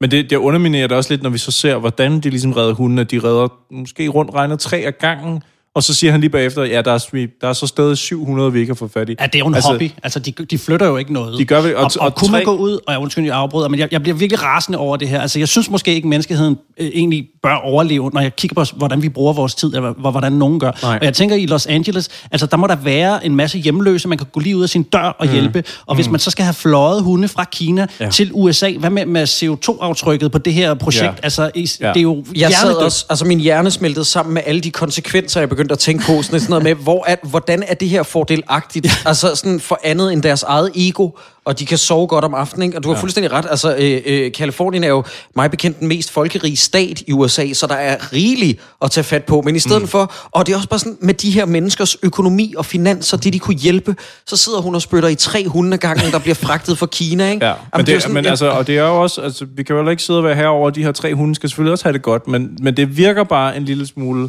Det virker komisk. Ja. Det virker komisk og tonedøvt, at hun ligesom sidder på sin elfenbenstrone-agtige Hollywood-hjem over for Robert De Niro, og så redder hun 300 gange. Altså, man kunne starte med at redde Robert De Niros karriere. Ikke? Lige præcis. Og det her, det er sådan lidt noget symptomatisk for noget, der irriterer mig helt vildt. Fordi at, prøv at høre, det er jo nemt nok at sige, men det er også gratis for mig at sige, at dyrevelfærd, jeg er totalt fan af det. Men det her, den her serie stiller det bare så fint op. Jeg kan huske på et tidspunkt, da jeg var inde, og nu kommer noget fordomsfuldt, jeg var inde med Paladspublikummet og se en rigtig, rigtig fed film, der hed Prisoners. Og det er en film, der handler om nogle af de allermest horrible ting i verden. Ikke? Altså, du ved sådan noget, kidnapning, pædofili og tortur, selvtægt og sådan noget, ikke? Og der bliver ikke ytret et ord for paladspublikummet, men på et tidspunkt, da ham, man tror, skurken, løfter op i en hund med hundehalsboldet, så den bliver kvalt, så er der en kvinde, der råber, fucking psykopat! Jeg var sådan, jamen for helvede, prøv nu at se på det store perspektiv. Altså, er det virkelig det her? Og jeg ved godt, at for nogle mennesker, så er det sådan meget tegnefilmsagtigt. Det er det her med, at nej, hunde må ikke lide. Så det er klart, at for nogle mennesker er det det her, der er deres fokusområde. Men jeg bliver også bare nødt til at sige, at træder man et skridt tilbage, så virker det her altså som håbløst. Og det er også det, der måske er lidt symptomatisk for programmet, det er, at der ikke er nogen af de her deltagere, eller castet, som bliver udfordret på noget af det, de gør. Nej, overhovedet ikke. De får lov at gøre det, og kameraet er der bare. Men stussede jeg også over, fordi jeg blev nødt til at cyberstalk hende her, Inés, og finde ud af, hvem hun var. Hun hedder Inés Romero, hun er skuespiller, og hun har så ikke lavet noget siden 2011, fandt jeg ud af. Og hendes credits på IMDb tæller 9 forskellige roller. Og der vil jeg bare sige, det er da godt, hun fandt Tony, var altså hendes mand. Fordi hvad vil hun ellers lave? Altså, det er fordi, jo bare sådan, den der evne, hvor hun kan sidde sammen med hunden, og det kan Mark godt lide. Jamen, han virker som en, undskyld, jeg siger det, noget af en liderlig kale. Nå, undskyld, det var det andet ord, du havde for det. Ja. Han er lidt en tøffelhelt, er han ikke, når man støder på ham, hendes mand? Jo, han vil... Nå, hedder han nej, Mark var ham der i hundeforretningen, der bare godt blev op i hende, og så siger, du er rigtig god til at sidde med hundene. Ja, nej, jeg snakkede om hendes... er det ikke hendes mand, man møder? Jo, ham der ligner Martin Sheen. Ja, lige præcis. Han virker faktisk meget sympatisk. Ja, ham kan jeg også godt lide. Ham der bare komme inden for kamerahold. Ja, og han prøver at give lidt modspil, og hun er sådan totalt lukket. Gider slet ikke interagere på en hyggelig måde over for kameraet, fordi det hindrer på. Men virker det ikke lidt som om, at hun er sådan en, der kommer hjem og siger, jeg skal lige bruge 100.000 til at redde en hund fra Kina? Okay, siger han så, og så giver han hende pengene. Og det kunne godt måske være, og nu læser jeg totalt mellem linjerne, det bliver ikke sagt, kunne godt være sådan et symptom for flere af de her Hollywood-fruer. De har nogle projekter, som de hygger sig med, og så ser man manden sådan lidt i periferien ude i horisonten, der siger, ja, så hvor meget kommer det til at koste mig? Ja, det er bare mig, der ligesom læser ind i det, men det virker bare sådan, også den måde, som programmet er sat sammen på, at det virker som om, at der står nogle mænd bag og ligesom betaler gildet, og det er lidt, ja. Altså hende der Kirsten, eller Kirsten, jeg ved ikke, hvordan hun man udtaler hendes navn, hun siger jo decideret, min mand har solgt min bil, så nu skylder han mig en ny. Ja, det er jo også en måde at sige sådan, det på. Altså, medmindre det er en, han har vristet ud af din hånd med djævelens vold og magt, men det tror jeg ikke. Jeg tror måske, det er en, hun har fået foræret til at starte med. Ja, og hun siger ikke, min mand har solgt min bil. Han har solgt min Bentley. Ja, nå, det er så det der. Nu, så skal de jo så ned selvfølgelig kigge på en fucking sportsvogn. Og det er den næste historie, det er nemlig Kirsten Glammager, som har det 8 børnebørn, der skal ud og kigge på en ny bil. Der bliver det faktisk en af de... Det er faktisk ret sjovt. Ja, men det er faktisk en af de scener, jeg holder meget af. For det første, fordi hun bare kigger altså på de dyreste, vildeste... Hun kigger på Pharrells tidligere bil og siger, kan der være et bartæde i? Altså, jeg elsker det. Det er meget Holbæk-tilgangen til. Ja, altså. Men er bilforhandleren ikke ret god til at sige sådan, it's not that kind of vehicle? Han er god til at lægge den ned. Men hun bliver ved med at sige, ja, men er det sådan en everyday car, den her Pharrell-bil? Er det ham der med Happy? altså, og der er sådan en fantastisk klip, hvor at, altså det, vi snakker om en bil, det er $450,000. This is close to $450,000. I really like this. Yeah, that's a great driver. That's an everyday driver. I do, because... Take it to work. Well, why don't we... Go have a drink, and then we'll come back, and we'll take you out for a test drive. How's that sound? Love it. Hvad siger I til, at vi lige tager en drink, inden du skal ud og køre den her bil? Det er en god idé. Hvad med, vi indblander noget alkohol, før du prøver bilen? Det... Ja, plus det der med, at hun skal have en til at køre sine børnebørn i, og så vælger hun altså sådan en selvmordsbil. Hvis du træder bare lidt for hårdt på speederen, så kører du 400 km/t. Ja. Men hun er en af de mest åbne karakterer. Altså, hun er i hvert fald den, der tillader, at folk kommer tættest på hende i hendes hjem. Hun er meget sød til at vise frem, og jeg tænker, det er et af de ting, det interesserer ikke mig, men som det her program skal kunne, nemlig at man kommer ind i deres walk-in-closet, man kommer rundt og ser, hvad har hun af sko, hvad rig er hun, hvordan bor hun. Der er hun altså ret åben. Men må jeg lige stille et spørgsmål? Det må du. Hvorfor tror I, de er med i det her program? Altså, hende der faktisk, hun virker som om, hun har noget kørende med en taskebutik og sådan noget. Men generelt, hvorfor er de her kvinder med? Jeg tror, de keder sig. Men jeg skulle lige til at sige, det tror jeg er noget af det, der ligesom får min hjerne til at sige, som jeg også nævnte før, at jeg tror, at de har ikke så meget til hverdag, de går og laver. Nej. Og det er derfor, jeg sagde før, at jeg tror at nogle gange, at der er nogle andre i parforholdet, der ligesom dækker ind økonomisk for dem. Det har jeg kun op i min egen hjerne. Det er ikke noget, de siger i programmet, men jeg tror det, fordi ellers vil man ikke sige ja til sådan et program her. Nej, og der er jo sådan et lidt ulækkert udtryk, men også meget grineren, det der, at man undrer sig over, hvorfor der er så mange børnebutikker i Hellerup. Og det er jo det, som der er nogen, der kalder en holdkæft-butik. Det der med, når de rige mænd får deres kone, så går de og røvkeder sig derhjemme, og så giver man sådan, her har du en holdkæft-butik, hvor det er sådan noget, så gå ned og forhandle dit børnetøj, ikke? Og så står de der og hygger sig dernede, og det er en kæmpe underskudsforretning. Men man kunne godt mistænke, at der er nogle af de samme projekter her, og jeg synes faktisk forskellen på forsidefruer. Nu har jeg jo set forsidefruer også som optakt til det her. Det, som det her program skilter med ret åbenlyst, det der med, at de kender ikke hinanden. For jeg køber ikke et øjeblik i forsidefruer, at det er en klike, der vil hænge ud ellers, hvis det ikke var, fordi de var på fjernsyn. Her påtaler de rent faktisk, og her bliver det understreget sådan noget med, at nu skal de møde hinanden. Og man kan egentlig godt undre sig over, fordi modsat forsidefruer, hvor det ikke vil give nogen mening, at Sara Louise skulle hænge ud med Gunvor, fordi at de jo begge to danske bloggerkvinder, og ellers har de intet til fælles. Her er der nogle danske kvinder i Hollywood, og det undrer mig faktisk, at de ikke har en klike. Det er jeg faktisk lidt overrasket over. Når der er sådan noget danskere i LA, ligesom i London og i mange andre. Ja, præcis. Men her bliver det jo talsat, her bliver det brugt til et greb i første afsnit, om at de rent faktisk skal mødes hjemme hos Inés, eller er det Kirsten? Ja, og det er jo en kæmpe konflikt, vi vender tilbage til. Ja, skal vi gemme det, fordi det er jo nærmest klimakset. Ja, det er kronen på værket. Ja, så har vi lidt for det. Næste historie, som er Masha, kan vi kalde hende Botox-dronningen. Kan som, vampire queen. Hun skal nemlig have en vampyr-ansigtsbehandling, hvor de simpelthen skal have hive altså blod fra armen og ind i ansigtet. Ja. Hvad kalder hun det den? Vampyr-ansigtsbehandling. Vampire facial. Og der sad jeg og tænkte på, om det var det, som Robert Pattinson, han sagde, når han kom folk i ansigtet. Det tror jeg. Det er slet ikke tvivl om. En vampire facial. Jeg kan slet ikke forstå, hvorfor hun ikke selv påtaler, hvor fjollet et navn det er. Der må der være nogle gode typer, der har søgt på det inde på Pornhub før. Vampire facials. Fuck, det er et dårligt navn. Det er en genre, tror jeg. Men hun er ligesom, altså den, som jeg lige nu i hvert fald ser, som repræsenterer, at vi prøver, altså altså alting er skørt i LA. Altså de bare opfinder ting, fordi så er det noget, fordi hun er også hende, der er kommet en ny spændende træningsform i Los Angeles, hvor man har sin hund i en rygsæk. Ja. Meget nyt og opfindsomt, må man sige. Hun prøver alt det nye. Ej. Ja. Breathe. Who, me? Him? No, him. Yeah. Just need to get his button. Okay. Is this the right here? Yeah. Okay. He's standing up. Jeg tror ikke, Blue kan lide det så meget, men good exercise for me og for my butt. Hvis jeg har extra weight på mig. Altså, det griner jeg ret meget af. Altså, det er så dumt. Og jeg tænkte, men her er der også, altså, det får de ikke rigtig udnyttet nu i hvert fald, men der er sådan en naturlig konflikt med Inés, som redder hunden fra Kina, og hun maser bare sin stash ind i en rygsæk, så hun kan få en bedre booty. Altså, prøv at tage altså, en sandsæk på røg. Det er fuldstændig sindssygt. Ja. Og jeg elsker, at det er sådan noget, okay, nu skal hun prøve det nye inden for træning. Ja, det er at have en bulldog på ryggen. Ja. Altså, hvordan kan det være en ting?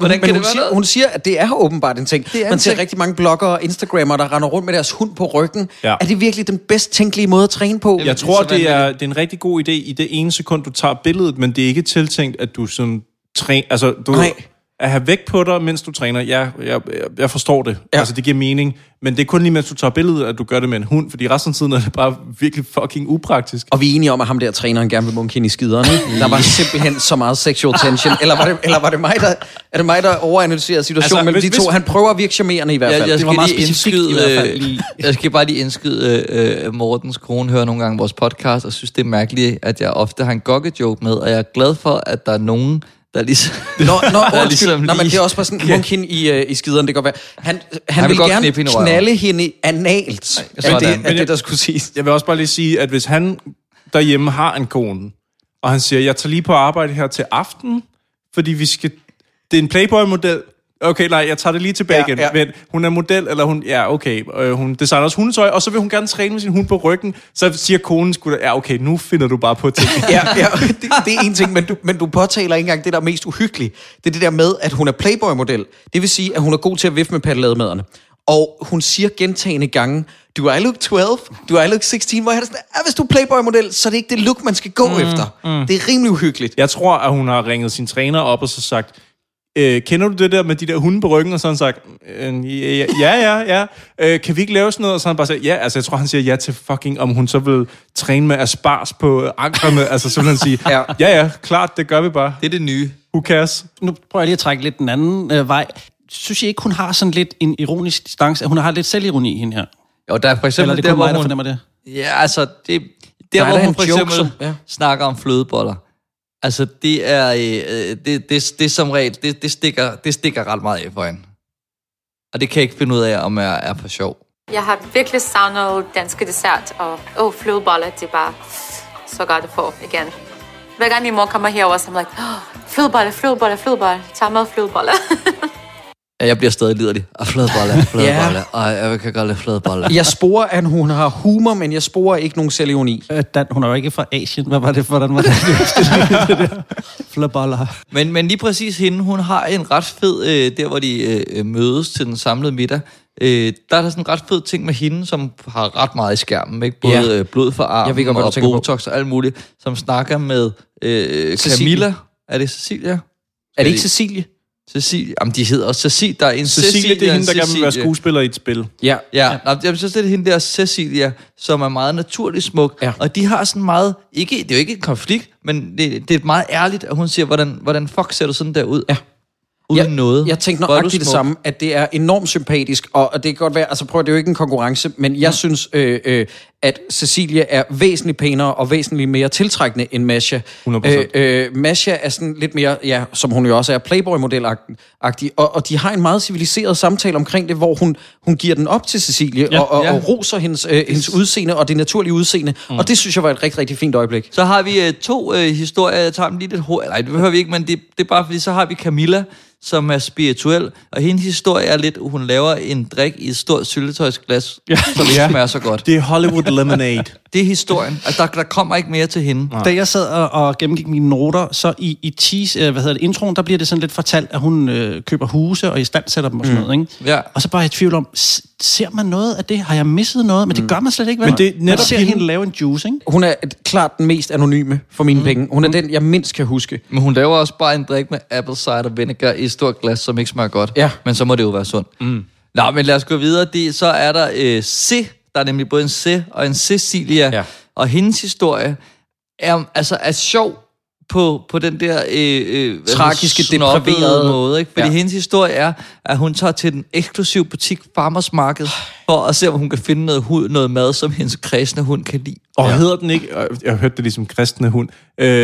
Hun har en kristne hund, som hedder det ikke The Dog Bakery, eller sådan noget? Jo, det er nærmest... man inde i det her meget Farmers Market, hvor man kan få alt og sådan. Og det fede ved det her Farmers Market, det er, at man kan få smagsprøver til sin hund, så man ligesom kan se, kan du lide det her? Altså, så har man også både opdraget sin hund forkert, og har way for mange penge. Og jeg har skrevet et citat ned, som vi bliver nødt til at omtale, hvis ikke I har det på klip. Det er hende her, Cecilie med E og ikke E. Hun hedder Black til efternavn, det er faktisk rimelig bagler. Hun siger om sin hund, det er utrolig svært at finde mad til sin hund, fordi man ved jo ikke, hvad den kan lide. Det irriterede mig. Den kan nok godt bare lige, det kan bare lige foder, tror jeg, egentlig. Bare give den noget mad. For man ved jo ikke, hvad... Jo, den kan lide hundemad. Idiot. Den spiser bare mad generelt. Altså, jeg har en hund, og vi kan nogle gange være sådan lidt... Vi behandler den måske for pænt nogle gange, men den får stadig bare mad. Ja, den får bare mad. Jeg behandler mine børn væsentligt dårligere, end de behandler deres kæledyr. Ja, det er helt vildt. Det er sindssygt.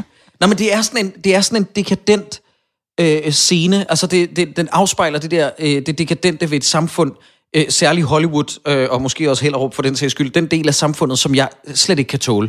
Det der, altså, jeg får udslet af det der form for rich kids lag, der er i den her serie. Men det er vel også derfor, man vælger at have sådan en scene med i den her serie. Ja, helt klart. Til rettelæggeren sidder og gokker ude bagved sig. Det kan du være forvisset om, fordi det er ren porno for ham. Det er, at hun går ind og giver cupcakes til sin lille irriterende møghund. Som så ikke vil have dem. Som så ikke vil have dem, ja. Men det er også det, hvis I havde set... Altså helt ærligt, hvis I havde set den her scene i en film, der skulle illustrere, hvad rig en var, så havde man jo ikke troet på det. Nej, lige præcis. Så man tænkte, det er simpelthen for skrevet. Ja, det er næsten Marie Antoinette, sådan noget med... Ja. Let them eat cake. Ja, det er helt karikeret. Altså det er nærmest at creme i pengesedler, ikke? Jo. Man kunne godt mistænke dem for lidt, måske nogen har hjulpet hende på vej til det, ikke? Fordi det er jo ikke noget, hun gør til daglig. Jeg sagde nøjagtigt det samme til min kæreste. Jeg sagde, det der, det er en staged scene. Det må det simpelthen være. Det er noget, som tilrettelæggeren har nudget hende i retning af. Skal du ikke lige? Det kunne være godt fjernsyn. Men det tror jeg generelt for de fleste af de her ting er ting, de teknisk set nok vil gøre en eller anden dag i deres liv, men ligesom det der med at få det komprimeret til, at det har været inden for en produktionsplan, det er jo til retlægger, der går ind og siger, nå, men hvad laver du til hver dag? Jeg laver ikke så meget. Nå, men er der ikke noget med din hund? I don't know. Jamen, skal den ikke have noget mad? Og du ved, det er hele den der proces, altså man kan godt, nogle gange godt lidt tydeligt se det, men altså, whatever. Det er sådan tv bliver lavet. Og så er vi nået til den sidste, og måske mest i mine øjne fantastisk ligegyldig historie. Det er nemlig, at vi har en anden lidt spirituel person, Cecilia, som læser til kunstterapeut, som er noget med, at man ser nogle billeder, og så får man det bedre. Men det er hende, der er naturlig køn, ikke? Ja, kunstterapi. Men fuck det bliver, hun skal til casting på et computerspil, som hun ikke ved så meget om. Ja. Og i øvrigt har hun også underskrevet en kontrakt, så hun ikke må sige noget de næste 4 år. Ja. Jeg kan ikke rigtig fortælle så meget om det her projekt, fordi at jeg har underskrevet kontrakter på, at jeg ikke må sige noget i de næste 3-4 år. Ja, det er ret hemmeligt, så nu må jeg desværre forlade jer her. Fed historie. Mega fed. Lad os køre med den i vores program. Nej, men jeg synes bare også, at altså, der er jo en konflikt i os, at hun jo ikke kan lide vold. Og at hun sådan siger, okay, bare der ikke er altså grasping for throws her. Ja, bare sådan, du ved, bare der ikke er vold, når jeg møder op, og jeg ved noget mere om det her spil. Men og vent så... lige om, Cyburns. Hvem vil sidde i en speak og sige, jeg kan enormt godt lide vold. Jeg glæder mig rigtig meget til at medvirke. Det er det mest gratis udsagn nogensinde. Fuldstændig, jeg kan ikke så godt lide vold. Men bare det der med, at programmet ligesom sådan, kaster bolden op. Vi har battet. Hun er bange for, at der er vold, og muligvis kan hun ikke tage opgaven, hvis der er vold. Klip til, at hun må ikke sige noget om spillet, så... Det var så det. Den skulle man nok have smidt, den her historie, fordi er der en ting, jeg har ikke gået på nogen fancy skole, men er der en ting, som jeg har hørt, så er det noget med setup og payoff. Payoff, det er meget vigtigt. Og det har de glemt her. Eller en lille ting, der hedder show it, don't tell it. Ja, ja.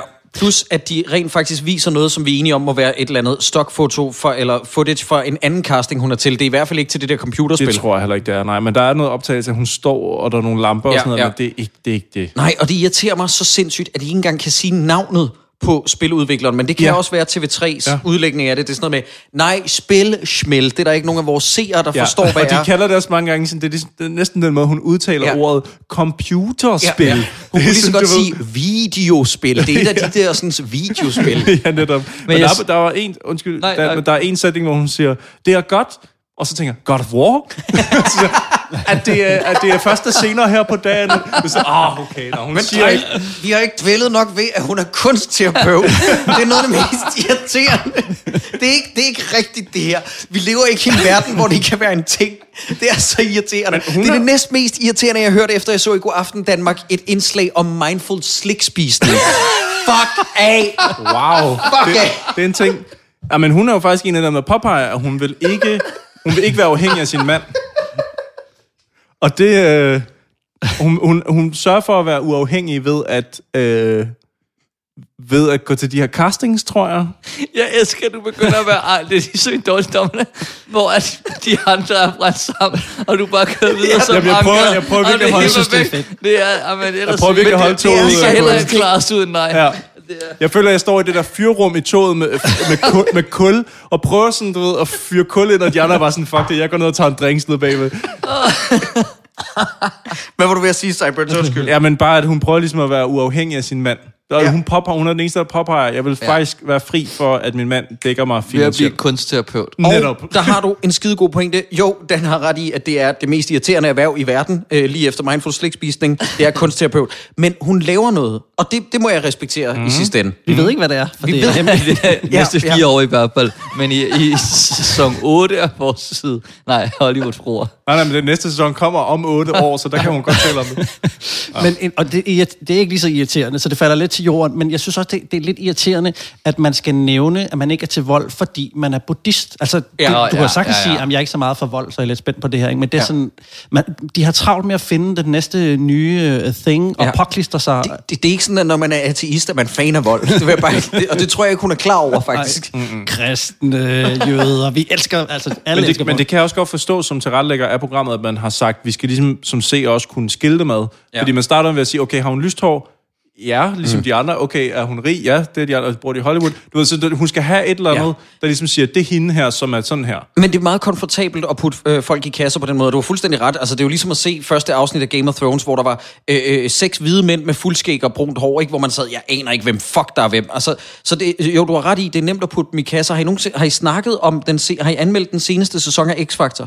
Ja, vi har. Fordi der blev jeg nemlig provokeret over samme ting, det der med, at ham der, den store tømrer, de skulle blive ved med at understrege, at altså, dualiteten ved, her er der en stor mandet mand, der tømmer, men han kan samtidig synge Adele, han er så følsom, hvor det er sådan, hold nu kæft. Altså, vi er mennesker, vi har følelser, sådan har vi alle sammen. Og det er bare nemt det der med at putte hende i en kasse med, at hun er buddhist, og hun er imod vold. Så er det sådan, så kan vores hjerne hurtigt forbinde det, også selvom at det betyder, altså det er vrøvl i virkeligheden. Men, og den anden ting er vel også, at det her program er jo et, man lidt ser, eller i hvert fald en stor gruppe ser den her, for at blive sådan lidt irriteret over dem, ikke? Helt klart. Enten det, fordi jeg kunne faktisk ikke helt... når man taler om tv, det har jeg sikkert nævnt 1000 gange i jeres program her, men det håber jeg virkelig meget nu. Det der med de to grene af tv, enten så tænker man, gid det var mig, eller så tænker man, godt det ikke er mig, det der.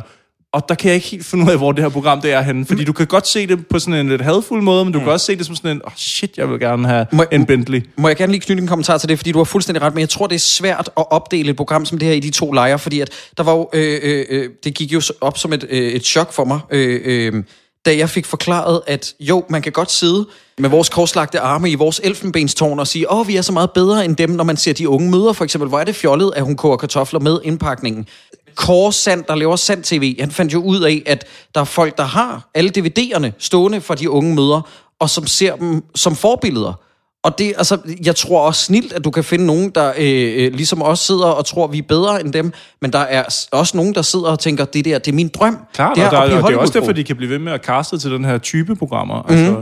Paradise har jo vel også 2 sider. Der er dem, der gerne vil være med, og der er dem, der tænker, godt dækker mig. Og for at knytte noget til den, min søster har jo lavet ret meget... de unge møder, og Fordi hvad har den udstiller de, men de føler sig jo selv som stjerner. Mm-hmm. Og det er en vigtig ting. Ja, mm-hmm. Ja. Og jeg tror også, at de der danske Hollywood-fruer, de selv synes, de er the tits. Jeg tror, de bare keder sig. Men de, jamen, jeg tror også, de synes, de er ret fede. Det er i hvert fald, den, jeg går fra dig med, at de er, altså deres selvtillid er fandme i orden. Ja. Ja, men ja. Og altså, igen vil jeg vende tilbage til den der scene, hvor at Botox Queen sidder og snakker med kunstterapeut naturligt, og er så åben og ærlig. Altså, jeg synes også, de har en selvtillid, der siger, at de ikke har behov for at være på skærmen, bare for at være på skærmen. Mm. Nå, nu bliver det lidt teoretisk, fordi vi kan lige hurtigt, nu, når du har set det, drage en parallel til forsidefruer, fordi jeg tror, de har brug for det, altså at være i det her program, og jeg tror, at de spiller med, altså de vil gerne gøre sig selv mere i den retning, deres karakterer nu er, ikke? Altså gør Amalie, hun gør sig selv lidt dummere og lidt mere forvirret, hun egentlig er, og sådan noget, for at passe ind i det her program. Men jeg synes bare ikke, at de her har grund til det, altså, fordi de har pengene, de kunne egentlig bare være sig selv, men samtidig så tænker jeg, at sådan en som hende der Ines, hende finder jeg dybt frastødende som person, men gør hun så dummere, eller er hun virkelig sådan? Jamen, jeg tror faktisk, jeg har et bud på, hvorfor at kvinder i det her samfundslag gør noget som det her. Jeg nu laver lige en bue for at komme tilbage igen. Jeg så en film den anden dag med Ben Affleck, som er med i en Terrence Malick-film, som er meget art house, altså virkelig sådan 1,5 time, 2 timer af noget, som mere bare sådan et pænt frimærk, og så slutter den, og så tænker man, hvorfor skulle nogen nogensinde se det her? Jeg tror på, at når så store navne eller rige mennesker er med i noget, så er det fordi, de kan holde en cocktail i hånden, og stå til en fest, og så spørger folk, hvad går du og laver? Og siger, ikke noget særligt, jeg er bare med i en tv-serie, som bliver vist på den anden side af kloden. Spændende, fortæl mig mere. Altså, du ved, ligesom Ben Affleck så kan sige til en fest, jeg laver ikke kun de store, nogle gange, så tager jeg lige fri, så rejser til Frankrig og laver en pæn film, som ingen forstår. Jeg laver ikke kun tegneserielort, som Batman v Superman, jeg laver også præsentøst lort sammen med Terrence Malick. Lige præcis. Så det der med, en gang med, man kunne sige, jeg er ikke kun, jeg er faktisk også, kendt et andet sted i verden, eller et eller andet. Altså, jeg tror, nogle gange, man undervurderer, at der er måske lidt koldt på toppen, og så kan det være rart at lune sig ved de her projekter. Men det tror jeg helt klart, og jeg tror også selv, at nu snakkede vi om YouTube-fænomener og dem tidligere, men jeg tror også, at for dem er der også mere prestige i at sige, at jeg har lige et TV3-program snarere, end at jeg har en YouTube-kanal. Ja. Jeg tror stadig, at der er mere prestige i det, end man egentlig går og tror. Helt klart, og bare se på Jacob Hintzli, han er her på toppen af dansk radio, men han laver alligevel podcast ved siden af, fordi at, han kan lune sig ved de der projekter, så man, jeg så den der sætning gå en helt anden retning. Han laver dårligdommerne, men alligevel, så har han tid til sådan en lille podcast, som er sygt for mig. Nej, men du har faktisk fat i en pointe, og der gik lige et lys op for mig, fordi at, jeg har jo været med til at lave sådan nogle reality-programmer, og nogle gange, så bliver man sådan lidt vist frem som en accessory, når man kommer ud et sted, hvor så, det er sådan lige mit tv-hold, jeg har med, de står lige derovre i hjørnet, og sådan, vi kan lige snakke, men om lidt, så skal jeg filme igen, og sådan noget. Og det er jo faktisk, altså det ser man jo, man ser jo ikke det der metalag, når man ser på programmet, men de slæver jo rundt på det der entourage af glamour, ikke? Og prøv at forestille dig at kunne gå direkte ud af døren, og så købe en jakke til, lad os sige, 30.000 danske kroner. Et tv-hold, der følger dig med planer om, at du skal broadcastes på den måde, det kan du vitterligt nærmest teknisk set ikke købe dig til. Nej, du forstår, hvad jeg mener. Det er en accessory, som du ikke kan bare gå ned i butikken og købe som alle andre. Og lige præcis, og i Hollywood, der, de ved jo ikke, hvad TV3 er, eller om det er Lorry, eller hvad fanden det er. De kan bare se et kamera, der følger efter. Yes. Ja, og det er jo faktisk en, hvis vi kan komme ind på det, altså det er jo en flot produktion. Mm-hmm. Der er jo ikke en finger sat på det.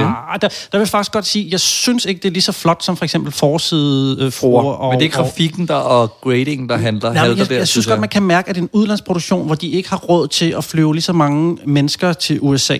Altså, det er ikke grimt, og det er ikke på nogen måde, vi har været faktisk, nu skal jeg passe på, hvad jeg siger, men lidt efter nogle af DR's egen produktioner i de sidste par programmer, fordi de virker så meget VJ-agtige og måske lidt rushed. Altså blandt andet sådan nogle DR3-programmer og sådan noget. Ja, de kan godt ende med at være sådan. Og jeg vil sige, at jeg er faktisk lidt snobbet omkring min reality, er gået op for mig, mens vi har snakket om det, fordi at der er nogle steder, hvor at, jeg vil gerne til reality, men det skal være godt lavet reality. Altså, jeg kan huske på et tidspunkt, der kom jeg sådan semi op og skændes med min daværende kæreste, fordi at jeg nægtede at se sådan noget kaldt Kanal 4 reality, og det er bare sådan, altså, jeg synes reality må gerne være æstetisk lækkert. Jeg synes TV3 er bedre til at lave noget sexiness i deres reality, som Kanal 4 og 5, jeg har ikke styr på kanaler, for jeg mistede Flow TV for længe siden, som de bare ikke er gode til. Altså, og nu ved jeg, nu træder din søster over tæerne, Dan, men for mig kunne jeg mange år siden. Okay, jeg kunne aldrig finde på at se de unge møder, ikke på grund af indholdet, men på grund af den måde, det er præsenteret.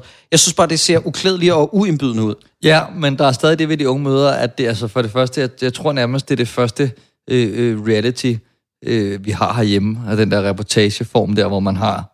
Altså, så, der var lige de der 48 timer med Korsand, men den der var det føljetong-agtige måde, ikke? Ja, Sand, han har bare været meget tidligt ude og med... Og det er jo, altså, det er jo sat med skarpt. Altså, jeg ved ikke, altså, det er rent greb, det er godt klar over, men hvis du kan få et program ud af, i dag skal man jo stille og tage bussen med en barnevogn for første gang, og på nogen måde kunne gøre det interessant. Mm. Altså, men du stiller ind for de unge møder? Ja, okay. Jeg ved ikke lige, om det var hende, men jeg kan huske, der var et program, hvor hun skulle tage en barnevogn. Shit, med, altså, hvis du kan få en historie ud af det. Ja, ja. For jeg synes nemlig, noget det her program mangler, det er... Altså, når man tænker på, det er et reportageprogram. Jeg synes, der er meget lidt reportage. Der er rigtig meget synk, og der er rigtig meget... Nu filmer vi dig, mens du altså, kører en bil, som teknisk set er reportage, men dårlig reportage. Mm. Men jeg synes ikke, der er særlig meget fed reportage. Når man tænker... Altså, de har altså Los Angeles... Mm. Ja, de har det som backdrop, og de udnytter det ikke. Men nej, jeg vil dog stadig sige, og det var det, som den her, det her sidespor, det blev født af, det er, at jeg synes æstetisk, der synes jeg faktisk, at det er den der TV3-vibe, som er sådan ret godt. Mm. Det er sådan ret klædeligt, og jeg vil give dig ret i, det kunne være mere sexet, men det er rimelig godt håndværk. Ja, ja. Mm-hmm.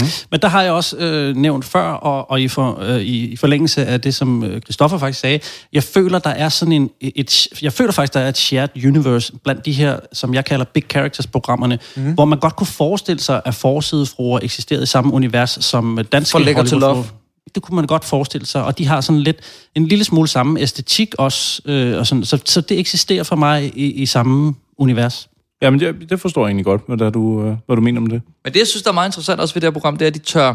Nu snakker vi lidt om lidt Inés, som jeg også lidt ser som den mest usympatiske på en eller anden måde. Ja, det tror jeg, vi er enige om. Og jeg synes ikke, at de er bange for at udstille hende en lille smule. Altså, Beverly Hills er helt sikkert et dyrt kvarter. Altså, men navnet i sig selv har så meget prestige. Det hus på den anden side af gaden, jeg kan se, det er lige blevet færdigt og blevet solgt for 8 millioner. Og jeg har lige fået at vide, at det er Robert De Niro, der har købt det. Altså, jeg er egentlig ligeglad med, hvem der har købt det, så længe det ikke er nogen, der larmer og har store fester. Så det bliver jo meget sjovt. Jeg glæder mig til at møde ham. Jeg håber, han er en god nabo. Altså, hvis det nu var Robert De Niro endelig flyttede ind, og han holdt en fest, hvor der var meget larm, så måtte man jo lige gå over og banke på døren og sige, girlfriend needs her beauty sleep, okay? Jeg synes, det er sjovt, at de har et cast, der måske i virkeligheden bare kan sige, så gider jeg ikke være med, men de har den. Jeg synes, det er skægt, at hun siger, jeg er ligeglad, hvem der flytter ind, og så klip til, ej, hvor er det spændende, hvis det er Robert De Niro. Men nu sagde jeg før, at jeg ikke rigtig kunne fordrage hende der, men det er jo min personlige holdning. Jeg synes samtidig, hun er en af dem, der giver mest til programmet. Mm-hmm. Mm. Ja, der er andre i programmet, der er mere sådan flade i deres... Ja, udtryk. Altså brænder ikke lige så meget igennem. Cupcake til hundene, dame. Hun er en af dem, der er allermest anonym sammen med Camilla. Jeg vil give dig ret. Hun er Inés er en af dem, der giver mest. Hun sidder jo, og det er hun ikke god nok skuespiller til. Hun sidder og græder jo på et tidspunkt, hvor hun bryder sammen. Hun rører sig selv til tårer over, hvor smukt det er, det hun laver. Det er så varmt. Ja, men det er frygteligt. Og det, som sagt, det er hun ikke god nok skuespiller til. Hun er den, der udleverer sig selv mest, vil jeg sige. Den, der er... Sammen med Masha måske. Hun er heller ikke meget distanceret. Hun er bramfri. Det virker ikke, som om hun har en facade. Mm-hmm. Det virker, som om at kunstterapeuten, selvom hun er den, der er den største naturlige skønhed, hun er også meget klar over sit image. Ja. Det virker, som om hun er meget selvbevidst. Men hvad synes I om castet generelt? Fordi jeg har lidt en følelse af, at de har taget det bedste af det, de kunne få. Ja, og der har vi et problem. Og nu bliver jeg nødt til at komme med den sammenligning, som er uundgåelig, fordi jeg har lavet mit hjemmearbejde, og jeg har set en forkert serie også, nemlig Forsidefruer. Og jeg synes, at castet i Forsidefruer er med længder mere interessant, end helt det, der er til stede her. Der er gode skurkefigurer i Forsidefruer. Jeg kan identificere mig med nogen i Forsidefruer. Selv Jackie, som jeg egentlig aldrig har haft en stor fidus til, hun er faktisk ret god i Forsidefruer, og man ender med at have lidt Sarah Louise, eller nu taler jeg på jeres allesammens vegne, det er i hvert fald min optik. Og her, der... jeg sidder ikke tilbage med en figur, der er mindeværdig, desværre. Mm. Og der opstår heller aldrig noget konflikt. Ofte i den her type programmer kommer der noget konflikt, da de alle sammen mødes til den her middag. Så, altså, man kender godt scenen, ikke? Så begynder de at skændes over et eller andet, de er uenige om. Og de er også uenige. Altså, der er også noget med, diamanter, jeg kan ikke helt forstå, hvorfor man vil være så materialistisk. Og der er også noget med udseende, du bruger Botox, jeg er mere naturlig. Sådan, ingen konflikt. Men lad os lige tage den, for det er jo det helt store klimaks, og der bliver reklameret for det, eller teaset for det, i hver reklamepause. Efter pausen, der skal vi se, hvad der sker, når de 6 Hollywood-fruer mødes. Og så er det sådan noget med, Jeg synes ikke, at den er så god, den der martini, du har lavet. Jamen lad os prøve at lave en anden, at den var bedre. Der vil jeg faktisk sige, wow. det er jo faktisk ligesom lead-in til den her scene, hvor hende, der hedder Kirsten, og hende, der Ines, de skal lave de der, og de kan et eller andet sammen, synes jeg, fordi man kan mærke, de bryder sig ikke særlig meget om hinanden, og det synes jeg faktisk var lidt sjovt. Ja, men man skal stadig læse det meget mellem linjerne. Materialet har ikke været der til sådan en rigtig lave. De har teaset for det nærmest igennem hele programmet. Ikke? Mm. Jamen, det jeg mener er, at det er ligesom, okay, nu, lad os se, hvad der sker nu. Det kunne godt være noget, der kunne noget, men så kan det ikke en skid. Ja. Altså, der er ikke mere af det der, hvor de clasher, ligesom de gør i forsidefruer. Det er bare sådan lidt, hvor de sidder og prøver sådan noget høfligheds... Ja, de har prøvet, altså, de har taget en diamantsnak med, som er fuldstændig... Altså, jeg har aldrig hørt et mere ligegyldigt citat. Not even just diamonds? Oh yes. Oh yeah. Jeg tror alle ved, at jeg elsker diamanter, og skulle aldrig sige nej til en diamant. I love diamonds. Jeg spørger bare ud i plenum, vil I sige nej til en diamant? Nej, selvfølgelig vil vi sige nej til en diamant. Men det er et sygt statement. Jeg vil aldrig sige nej til en diamant. Nej. Altså jo, hvis jeg vidste, det var en bloddiamant, men jeg vil jo ikke sige, jeg vil nok ikke sige nej. Altså, jeg vil nok ikke sige, det må du give til en anden. Mm. Jeg vil nok finde på noget. Men tror ikke, at man, når man søsætter sådan et program her, så er man ikke helt 100 på, at der kommer en trier, men man ser, hvad der sker. Nej, men der er stadig en post, hvor du klipper det. Men jeg tror, at den har sgu været svær at sætte sammen. Den har ikke været der. Nej, de er kommet hjem med nogle materialer, så der er nogle guldkorn af og til, men de helt store intriger er der ikke rigtigt. Så måske man ligesom sidde og sakse, og hvad skal være cliffhangeren og sådan noget. Det er der bare ikke sådan rigtigt. Jeg er også lidt træt af, at de prøver at hype Beverly Hills konstant. Beverly Hills er kendt for tv-serien Beverly Hills 90210, der i 90'erne tog hele verden med storm. Det er det rigeste område i Los Angeles. Filmen Pretty Woman blev optaget her. Og så var det i Beverly Hills, den allerførste cheesecake-butik åbnede. Det var altså i Beverly Hills, den allerførste cheesecake-butik. Det er det, jeg mener med de og der... Og Pretty Woman blev... Altså, men, altså det random ting, som de tager med... Hver fjerde indbygger har hund eller kat. Ja. Cheesecake Factory startede her, eller hvad fanden det var. Ja, det er så mærkeligt. Det er virkelig sjovt, altså som portræt af København, så langt de fleste mennesker går med sko. Ja. Hvad har det med programmet at gøre? Altså, der er lige sådan en enkelt en, hvor jeg tænker, okay, det er måske meget fedt, at man får noget info om nogle områder i Beverly. Jeg kan meget godt lide at bare lære en lille smule. Det er morgen i det hippe kvarter Silver Lake, hvor manuskriptforfatteren Camilla bor. Silver Lake ligger i den centrale del af Los Angeles og har den største variation af forskellige nationaliteter. Silver Lake har siden 90'erne været centrum for alternativ og indie-rockmusik, og så har stjerner som Katy Perry og Ryan Gosling boet i området. Og det er som om, at man lige begynder at smage på et eller andet med nationaliteter, men så rører det over i Ryan Gosling og Katy Perry, og det er sådan lidt... Altså, når I nu har de her små mellemsekvenser... Altså, giv mig... Jeg ved, alt behøver ikke være sladderblad. Nej, lige præcis. Det er som om, at nu bliver det for informativt, nu bliver det for tungt, men nu begynder vi at forklare om indie-scenen. We're losing them. Smid også lige en Ryan Gosling og en Katy Perry ind. Ja. Fedt, at man koger et helt område ned til de to. Altså. Der er også på et tidspunkt, hvor de siger, og i øvrigt er Jennifer Aniston født her, hvor jeg sådan, okay, så lader vi igen. Yes. Det er nogle meget gamle referencer i øvrigt. Også det, men jeg synes bare, altså, de giver sat med deres seere meget lidt credit. Ja. Ja. Men må jeg lige spole lidt tilbage, fordi der var noget, jeg kom til at tænke på. Ja, undskyld, Dan. Jeg kunne sikkert øjne. Jamen, det rullede lidt meget. Men tror I, altså, at de har genoplevet den her serie, fordi at forsidefruer, deres konflikter og sådan noget lidt bærer historien, og så de tænkte, vi laver det med Hollywood-fruer, og så mixer vi det op, og så sker der noget. Det kunne det godt være. Jeg ved ikke, hvem der er produktionsselskab bag de to forskellige, de to respektive serier. Hvis det er samme selskab, så kan det næsten kun være derfor. Altså, eller så kanalen har ligesom taget fat i dem, der har lavet det, og så sagt, hey bror, det går skide godt med det her, kunne vi ikke ligesom se om... Eller selskabet selv har sagt, hey, vi har den her i skuffen, og nu kan vi se, at det andet går godt, skal vi ikke hive vores op? Jo, fordi det er jo tit, at tv-selskaberne selv går ud og beder om, hey, kan I prøve at give et bud på det her, eller skrive noget på det her? Altså, ellers ville det ikke... Jeg tror ikke, de har skulle vælge at vrage mellem 300 forskellige Hollywood-fruer, hvor de så har valgt de allerbedste. Jeg tror, de har haft dem her, og så har de håbet på, at de vil få noget godt ud af det, og det er måske ikke... Helt op at ringe, men altså, de slap der afsted med et jeg tror på den program. Statement, at det virker som om, at det er et cast af nødvendighed, at det var dem, de havde. Ja. Og de har ikke kunne vælge at vrage og få castet nogle virkelig, virkelig gode. Fordi der er måske 3 pseudo-interessante personligheder ud af det her figurgalleri på, hvad er de 6, hvor de 3 andre er mildest talt ligegyldige. Men det har også, altså det, nu det er Blue, der har lavet forsidefruer, og det er Metronom, der har lavet det her. Okay. Og jeg synes også, altså der er bare meget mere fart, og man selvfølgelig kan man ikke lade være at sammenligne det med forsidefruer, for det er nærmest bare det samme program, bare i Danmark. Jeg synes satme, at de kommer... Altså, det, jeg ved godt, det er et introprogram, og det kan være, der kommer altså ud over hele sæsonen en eller anden spændende, dramatisk bue, og så mødes de. Men jeg er ikke klar. Nej, det er jeg heller ikke. Altså, jeg er ikke der, hvor jeg tænker, gud, hvor bliver det spændende, når de skal... Når hende der dyrerettighedsforkæmperen skal se, hvad Masha laver med sin hund i en rygsæk. Ja, altså. Ja, jeg tror, at sammenligningsgrundlaget er meget sigende, når jeg slugte...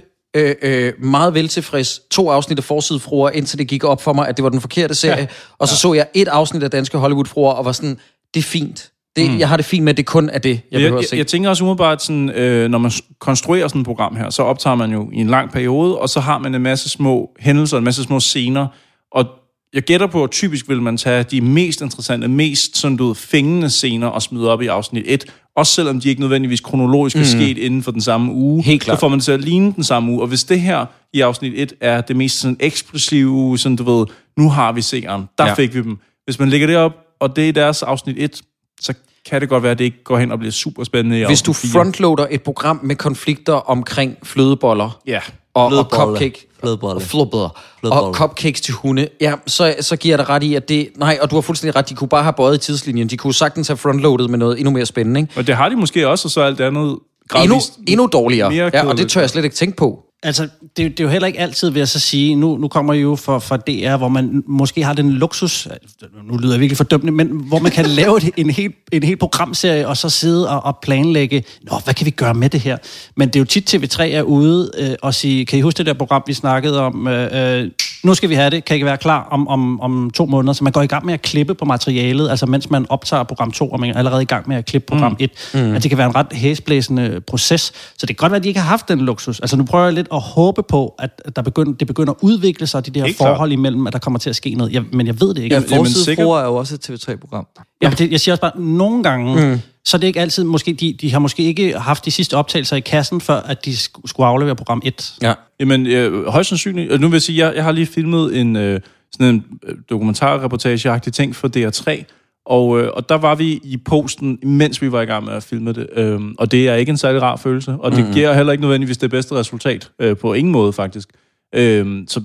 Og det kan sagtens være det, der er sket i det her program. Det er et fucking gamble. Altså, det var jo ligesom det der DR3-serie, der hed Fedt og Lyver, hvor de undlod at lave det sidste afsnit til, at deres første afsnit var udkommet, der ligesom brød med i gåseøjne nyheden omkring, at fætter...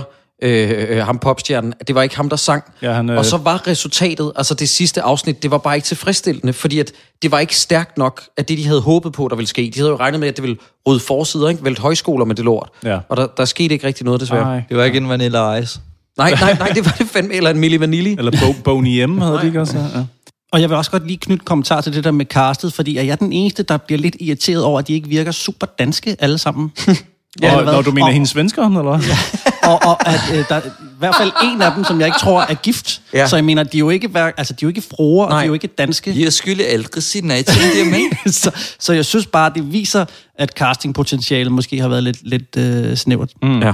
Jamen, jeg tror godt, det er det, vi kan konkludere. Jeg vil ikke tage forskud på glæderne, men at vi sidder tilbage med en fornemmelse af, at det er ikke A-holdet, som Mads Steffensen ville sige, vi sidder med i det her cast. Vel, det er ikke det stærkeste. Vi skal have givet nogle stjerner. Jeg kan godt starte igen, eller i hvert fald måske lægge lidt ud. Jeg synes ikke helt, at Hollywood og Beverly Hills er stærk nok til at drive et program. Historien er kedelig, castet er lidt hurtigt hævet ud af røven. Som vi snakker om, er produktionen er flot. Den er måske ikke helt op på normale TV3-standard, men det måske også, det koster også noget at hive et program til. Eller jeg har selv ligget, altså fordi det er svært ikke at sammenligne med forsidefruer. Ja, præcis. Og jeg har selv ligget og tænkt, altså skulle jeg give det 3 stjerner lidt på forskud, fordi det går, altså, der bliver sat meget i søen, og måske skal det lige have tid til at udvikle sig, og måske den type programmer lidt ligesom, når man ser Game of Thrones, for at lave en mærkelig parallel med, at man skal lige lære karaktererne at kende, måske kommer der konflikt, men jeg synes samtidig, altså, forsidefruer har fandme, altså, det har fart over fælden fra starten, og det her program har hele Los Angeles at trække på.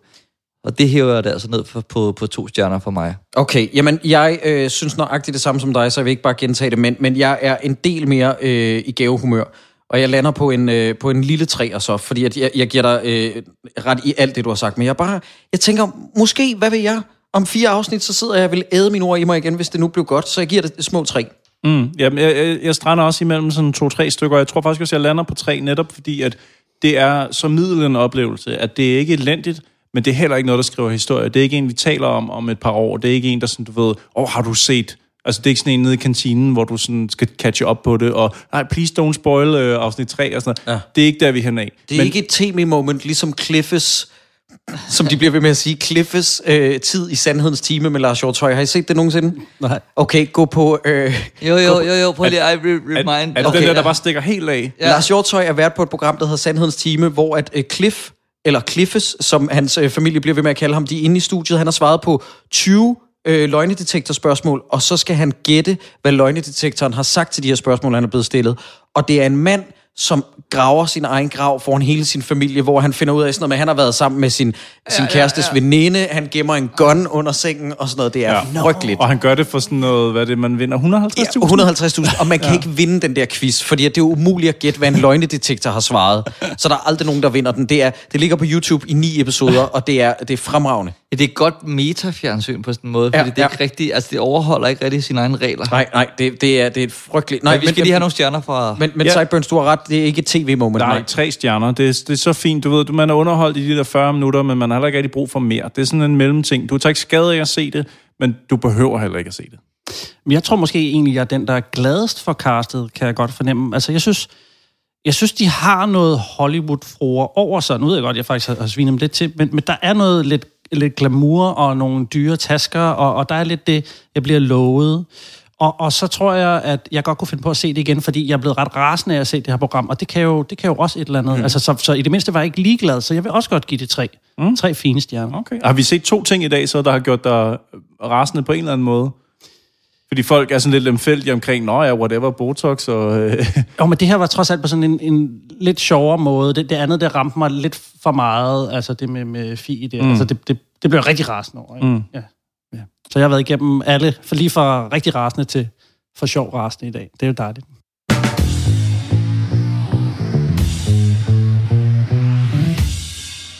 Nu er vi jo nået til Pluggerino. Jeg er blevet... Nej, men jeg vil godt være ærlig at sige, at vi har været utrolig glade for, at I har givet at komme faktisk, og det er da ikke nogen hemmelighed, at det er jo på grund af folk, som jeg er ved at starte en podcast, og vi har jo lyttet meget til både Dårlig Dommerne og Handue, og har ligesom lidt søgt, altså det er den måde, det skal gøres på. Og det er vi glade for. Så derfor er det sgu en ære, at I gider at komme og besøge os på vores 20-afsnits jubilæum. Må jeg ikke lige sige tak for dejlig Ferrari champagne her på jeres jubilæum, jeres 20. afsnit. Må I have det maksimum for evigt? er den tom? Den er tom. Dan, son of a bitch, du fortalte os jo ikke, at det var en, der var ankommet i en trækasse. Og hvis jeg havde vidst det, inden jeg havde drukket den, så havde den smagt bedre. Mm-hmm. Men vil du ikke lige, fordi at lige mens der spillede en... Undskyld, og jeg ved godt, at de har rost jer, det er bare fordi, der blev bare lige holdt en pause, hvor at Sideburns sagde, må jeg lige... Jeg har lige en sjov joke, jeg godt lige vil knytte til den her champagneflaske. Var det den med... Nej, jeg nævnte ikke noget med nogen joke, jeg tænkte bare, vi skulle... Jeg har aldrig sagt noget med nogen joke. Jeg sagde, at vi skal huske at slutte programmet af med at lave callback til, hvad vi... I hele det program har vi snakket setup og payoff. Vi kan ikke lave et setup i starten med at drikke champagne, hvis ikke vi husker at lave payoff. Jeg kan forstå, at Dan er skuffet, fordi vi sad alle sammen sådan, så, hvad laver Sideburns nu? Rækker han ud efter champagneflasken? Jeg håber, I har det. Maximum. Okay, jeg er faktisk helt kørt ud på tidspunktet. Altså, var det her setup til, at du roste vores gæster, og så bagefter, så stak det Kristoffer lige i ryggen, eller var det din plan? Jeg synes umiddelbart, du var rigtig glad for mig, Dan. Du var rigtig glad for mig. Indrøm det. Du var super... Nej, hvor er du dygtig, Kristoffer. Du har lavet noget rigtig fint. Ja, hvor var din joke? Så tager du bare din store dolk frem, og det er en fagskade, det der, Dan. Så sidder du og forventer et payoff. Ej, mand. Nå, jeg giver det her podcast 2 stjerner. Jeg synes, de er for hårde ved deres gæster. Ja. Men lad os lige alvorligt sige, at I har både hakkedrengene, dårligdommerne, og du har også Handue, som alle sammen er absolut lytværdige podcast. Yes. Hvis man interesserer sig bare en lille smule for film og nørderi. Vi vil i hvert fald sætte pris på, hvis man kigger forbi. Man kan finde... I hvert fald Dårligdommerne og hakkedrengene på dommerne.dk. Ellers bare generelt, det nemmeste er selvfølgelig Facebook, Instagram, Twitter. Ja. Og I jo simpelthen opnået at lave live shows. Det er jo ret imponerende, at når, altså nu var jeg inde og besøge jer i fredags, hvor der jo altså nærmest næsten et fyldt Bremen. Det er jo fuldstændig, altså der kommer og ser mennesker snakke om en dårlig film i en mikrofon. Ja. Altså, uaktuel lortefilm. Ja. Jamen, det er jo den største gave. Ja. Jamen, det er sindssygt fedt. Må jeg omvendt også, nu når vi sidder her live, og I ikke kan sige nej, så inviterer jer to til at være gæst i et afsnit om The Rain, fordi det er sådan lidt tv. Det er lidt tv. Jeg ved godt, det er en streamingtjeneste, det er ikke Flow TV, men det er på tv, hvis det er noget. Fordi vi skal på et tidspunkt lave noget om The Rain i Dårlig Dommerne, hvis alt går vel. Utrolig gerne. Og så kan jeg jo lige knytte en lille anekdote til, fordi jeg var jo inde til premieren og lave rød løber på The Rain, hvor jeg fik penge for at se de 3 første afsnit. Ja. Så dem har jeg allerede set. Fik man penge, fordi jeg fik jo den der invitation til at se The Rain, hvor jeg skulle svare samme dag, fordi der ikke var nogen af A-listen, der ville komme. Men jamen, der stod... Torben Chris var der, og... som i øvrigt sprang fra vores show, så tag den Torben Chris. Smed du lige Torben Chris under bussen, eller? Han skulle have været med i hvad var det, program 3, Robinson Special. Men så havde han ikke tid. Så, for helvede. Så han er lige blevet outet der. Der var sådan en anden, han kan jeg ikke huske. Men Men meget gerne, hvor mange afsnit skal vi se? I skal se 2. Okay. Og vi skal nok... det er fordi, vi har en stor plan med et... det kan vi snakke om på et andet tidspunkt. Men så vil det være, at I bliver inviteret ind til hvert afsnit, handler om 2 episoder for The Rain. Så I skal se 2 episoder af The Rain. Skal vi også lige nævne, med den her afsnit 20, så holder vi en lille sommerpause og vender tilbage med en sommerspecial. Det gør vi. Det er i hvert fald vores idé, og jeg tror, det gik jo godt med champagne og sådan noget. Jeg synes, det skal være lidt festligt næste gang også, så glæder jeg til sommerspecial. Og det er virkelig ikke, fordi vi ikke gider, men det er fordi, at nu ryger Flow TV ind i lavsæson, og der bliver simpelthen ikke sat noget i fjernsynet andet end genudsendelser, fordi at folk er ude i solen. Det der er det bedste, der de graver sådan ned på kistebunden og viser Die Hard 2 for 8. gang, og Pretty Woman for 900. gang. Jamen, det tror jeg, vi tager op i vores sommerspecial. Ja, og tusind tak for alle de dejlige, søde ratings, vi har fået inde på vores podcast. Fantastisk. Og tusind tak, fordi I havde lyst til at komme. Det har været så hyggeligt. Det var en ære.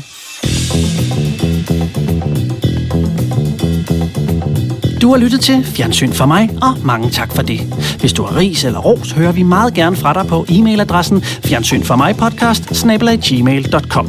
Du kan også støtte os økonomisk ved at donere et valgfrit beløb på fjernsynformig.tier.dk.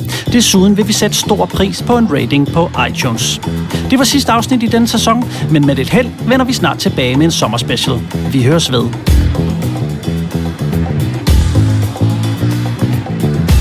Det, der sker, det er, at du siger, vil du ikke lige give mig ordet, Dan, så jeg kan lave en fed joke? Ja. Det har jeg aldrig sagt. Det er det, der sker. Aldrig på noget tidspunkt. Jeg har bare sagt, vi skal huske callback, ellers så sidder vi og tænker, nej, de åbner champagne, hvad så? Vi har lige været efter de andre. Husk at lave setup, payoff, setup, payoff. Og så lige snart jeg prøver på det, så er det sådan, nej, det er tosset at gøre. Kæft, drengene.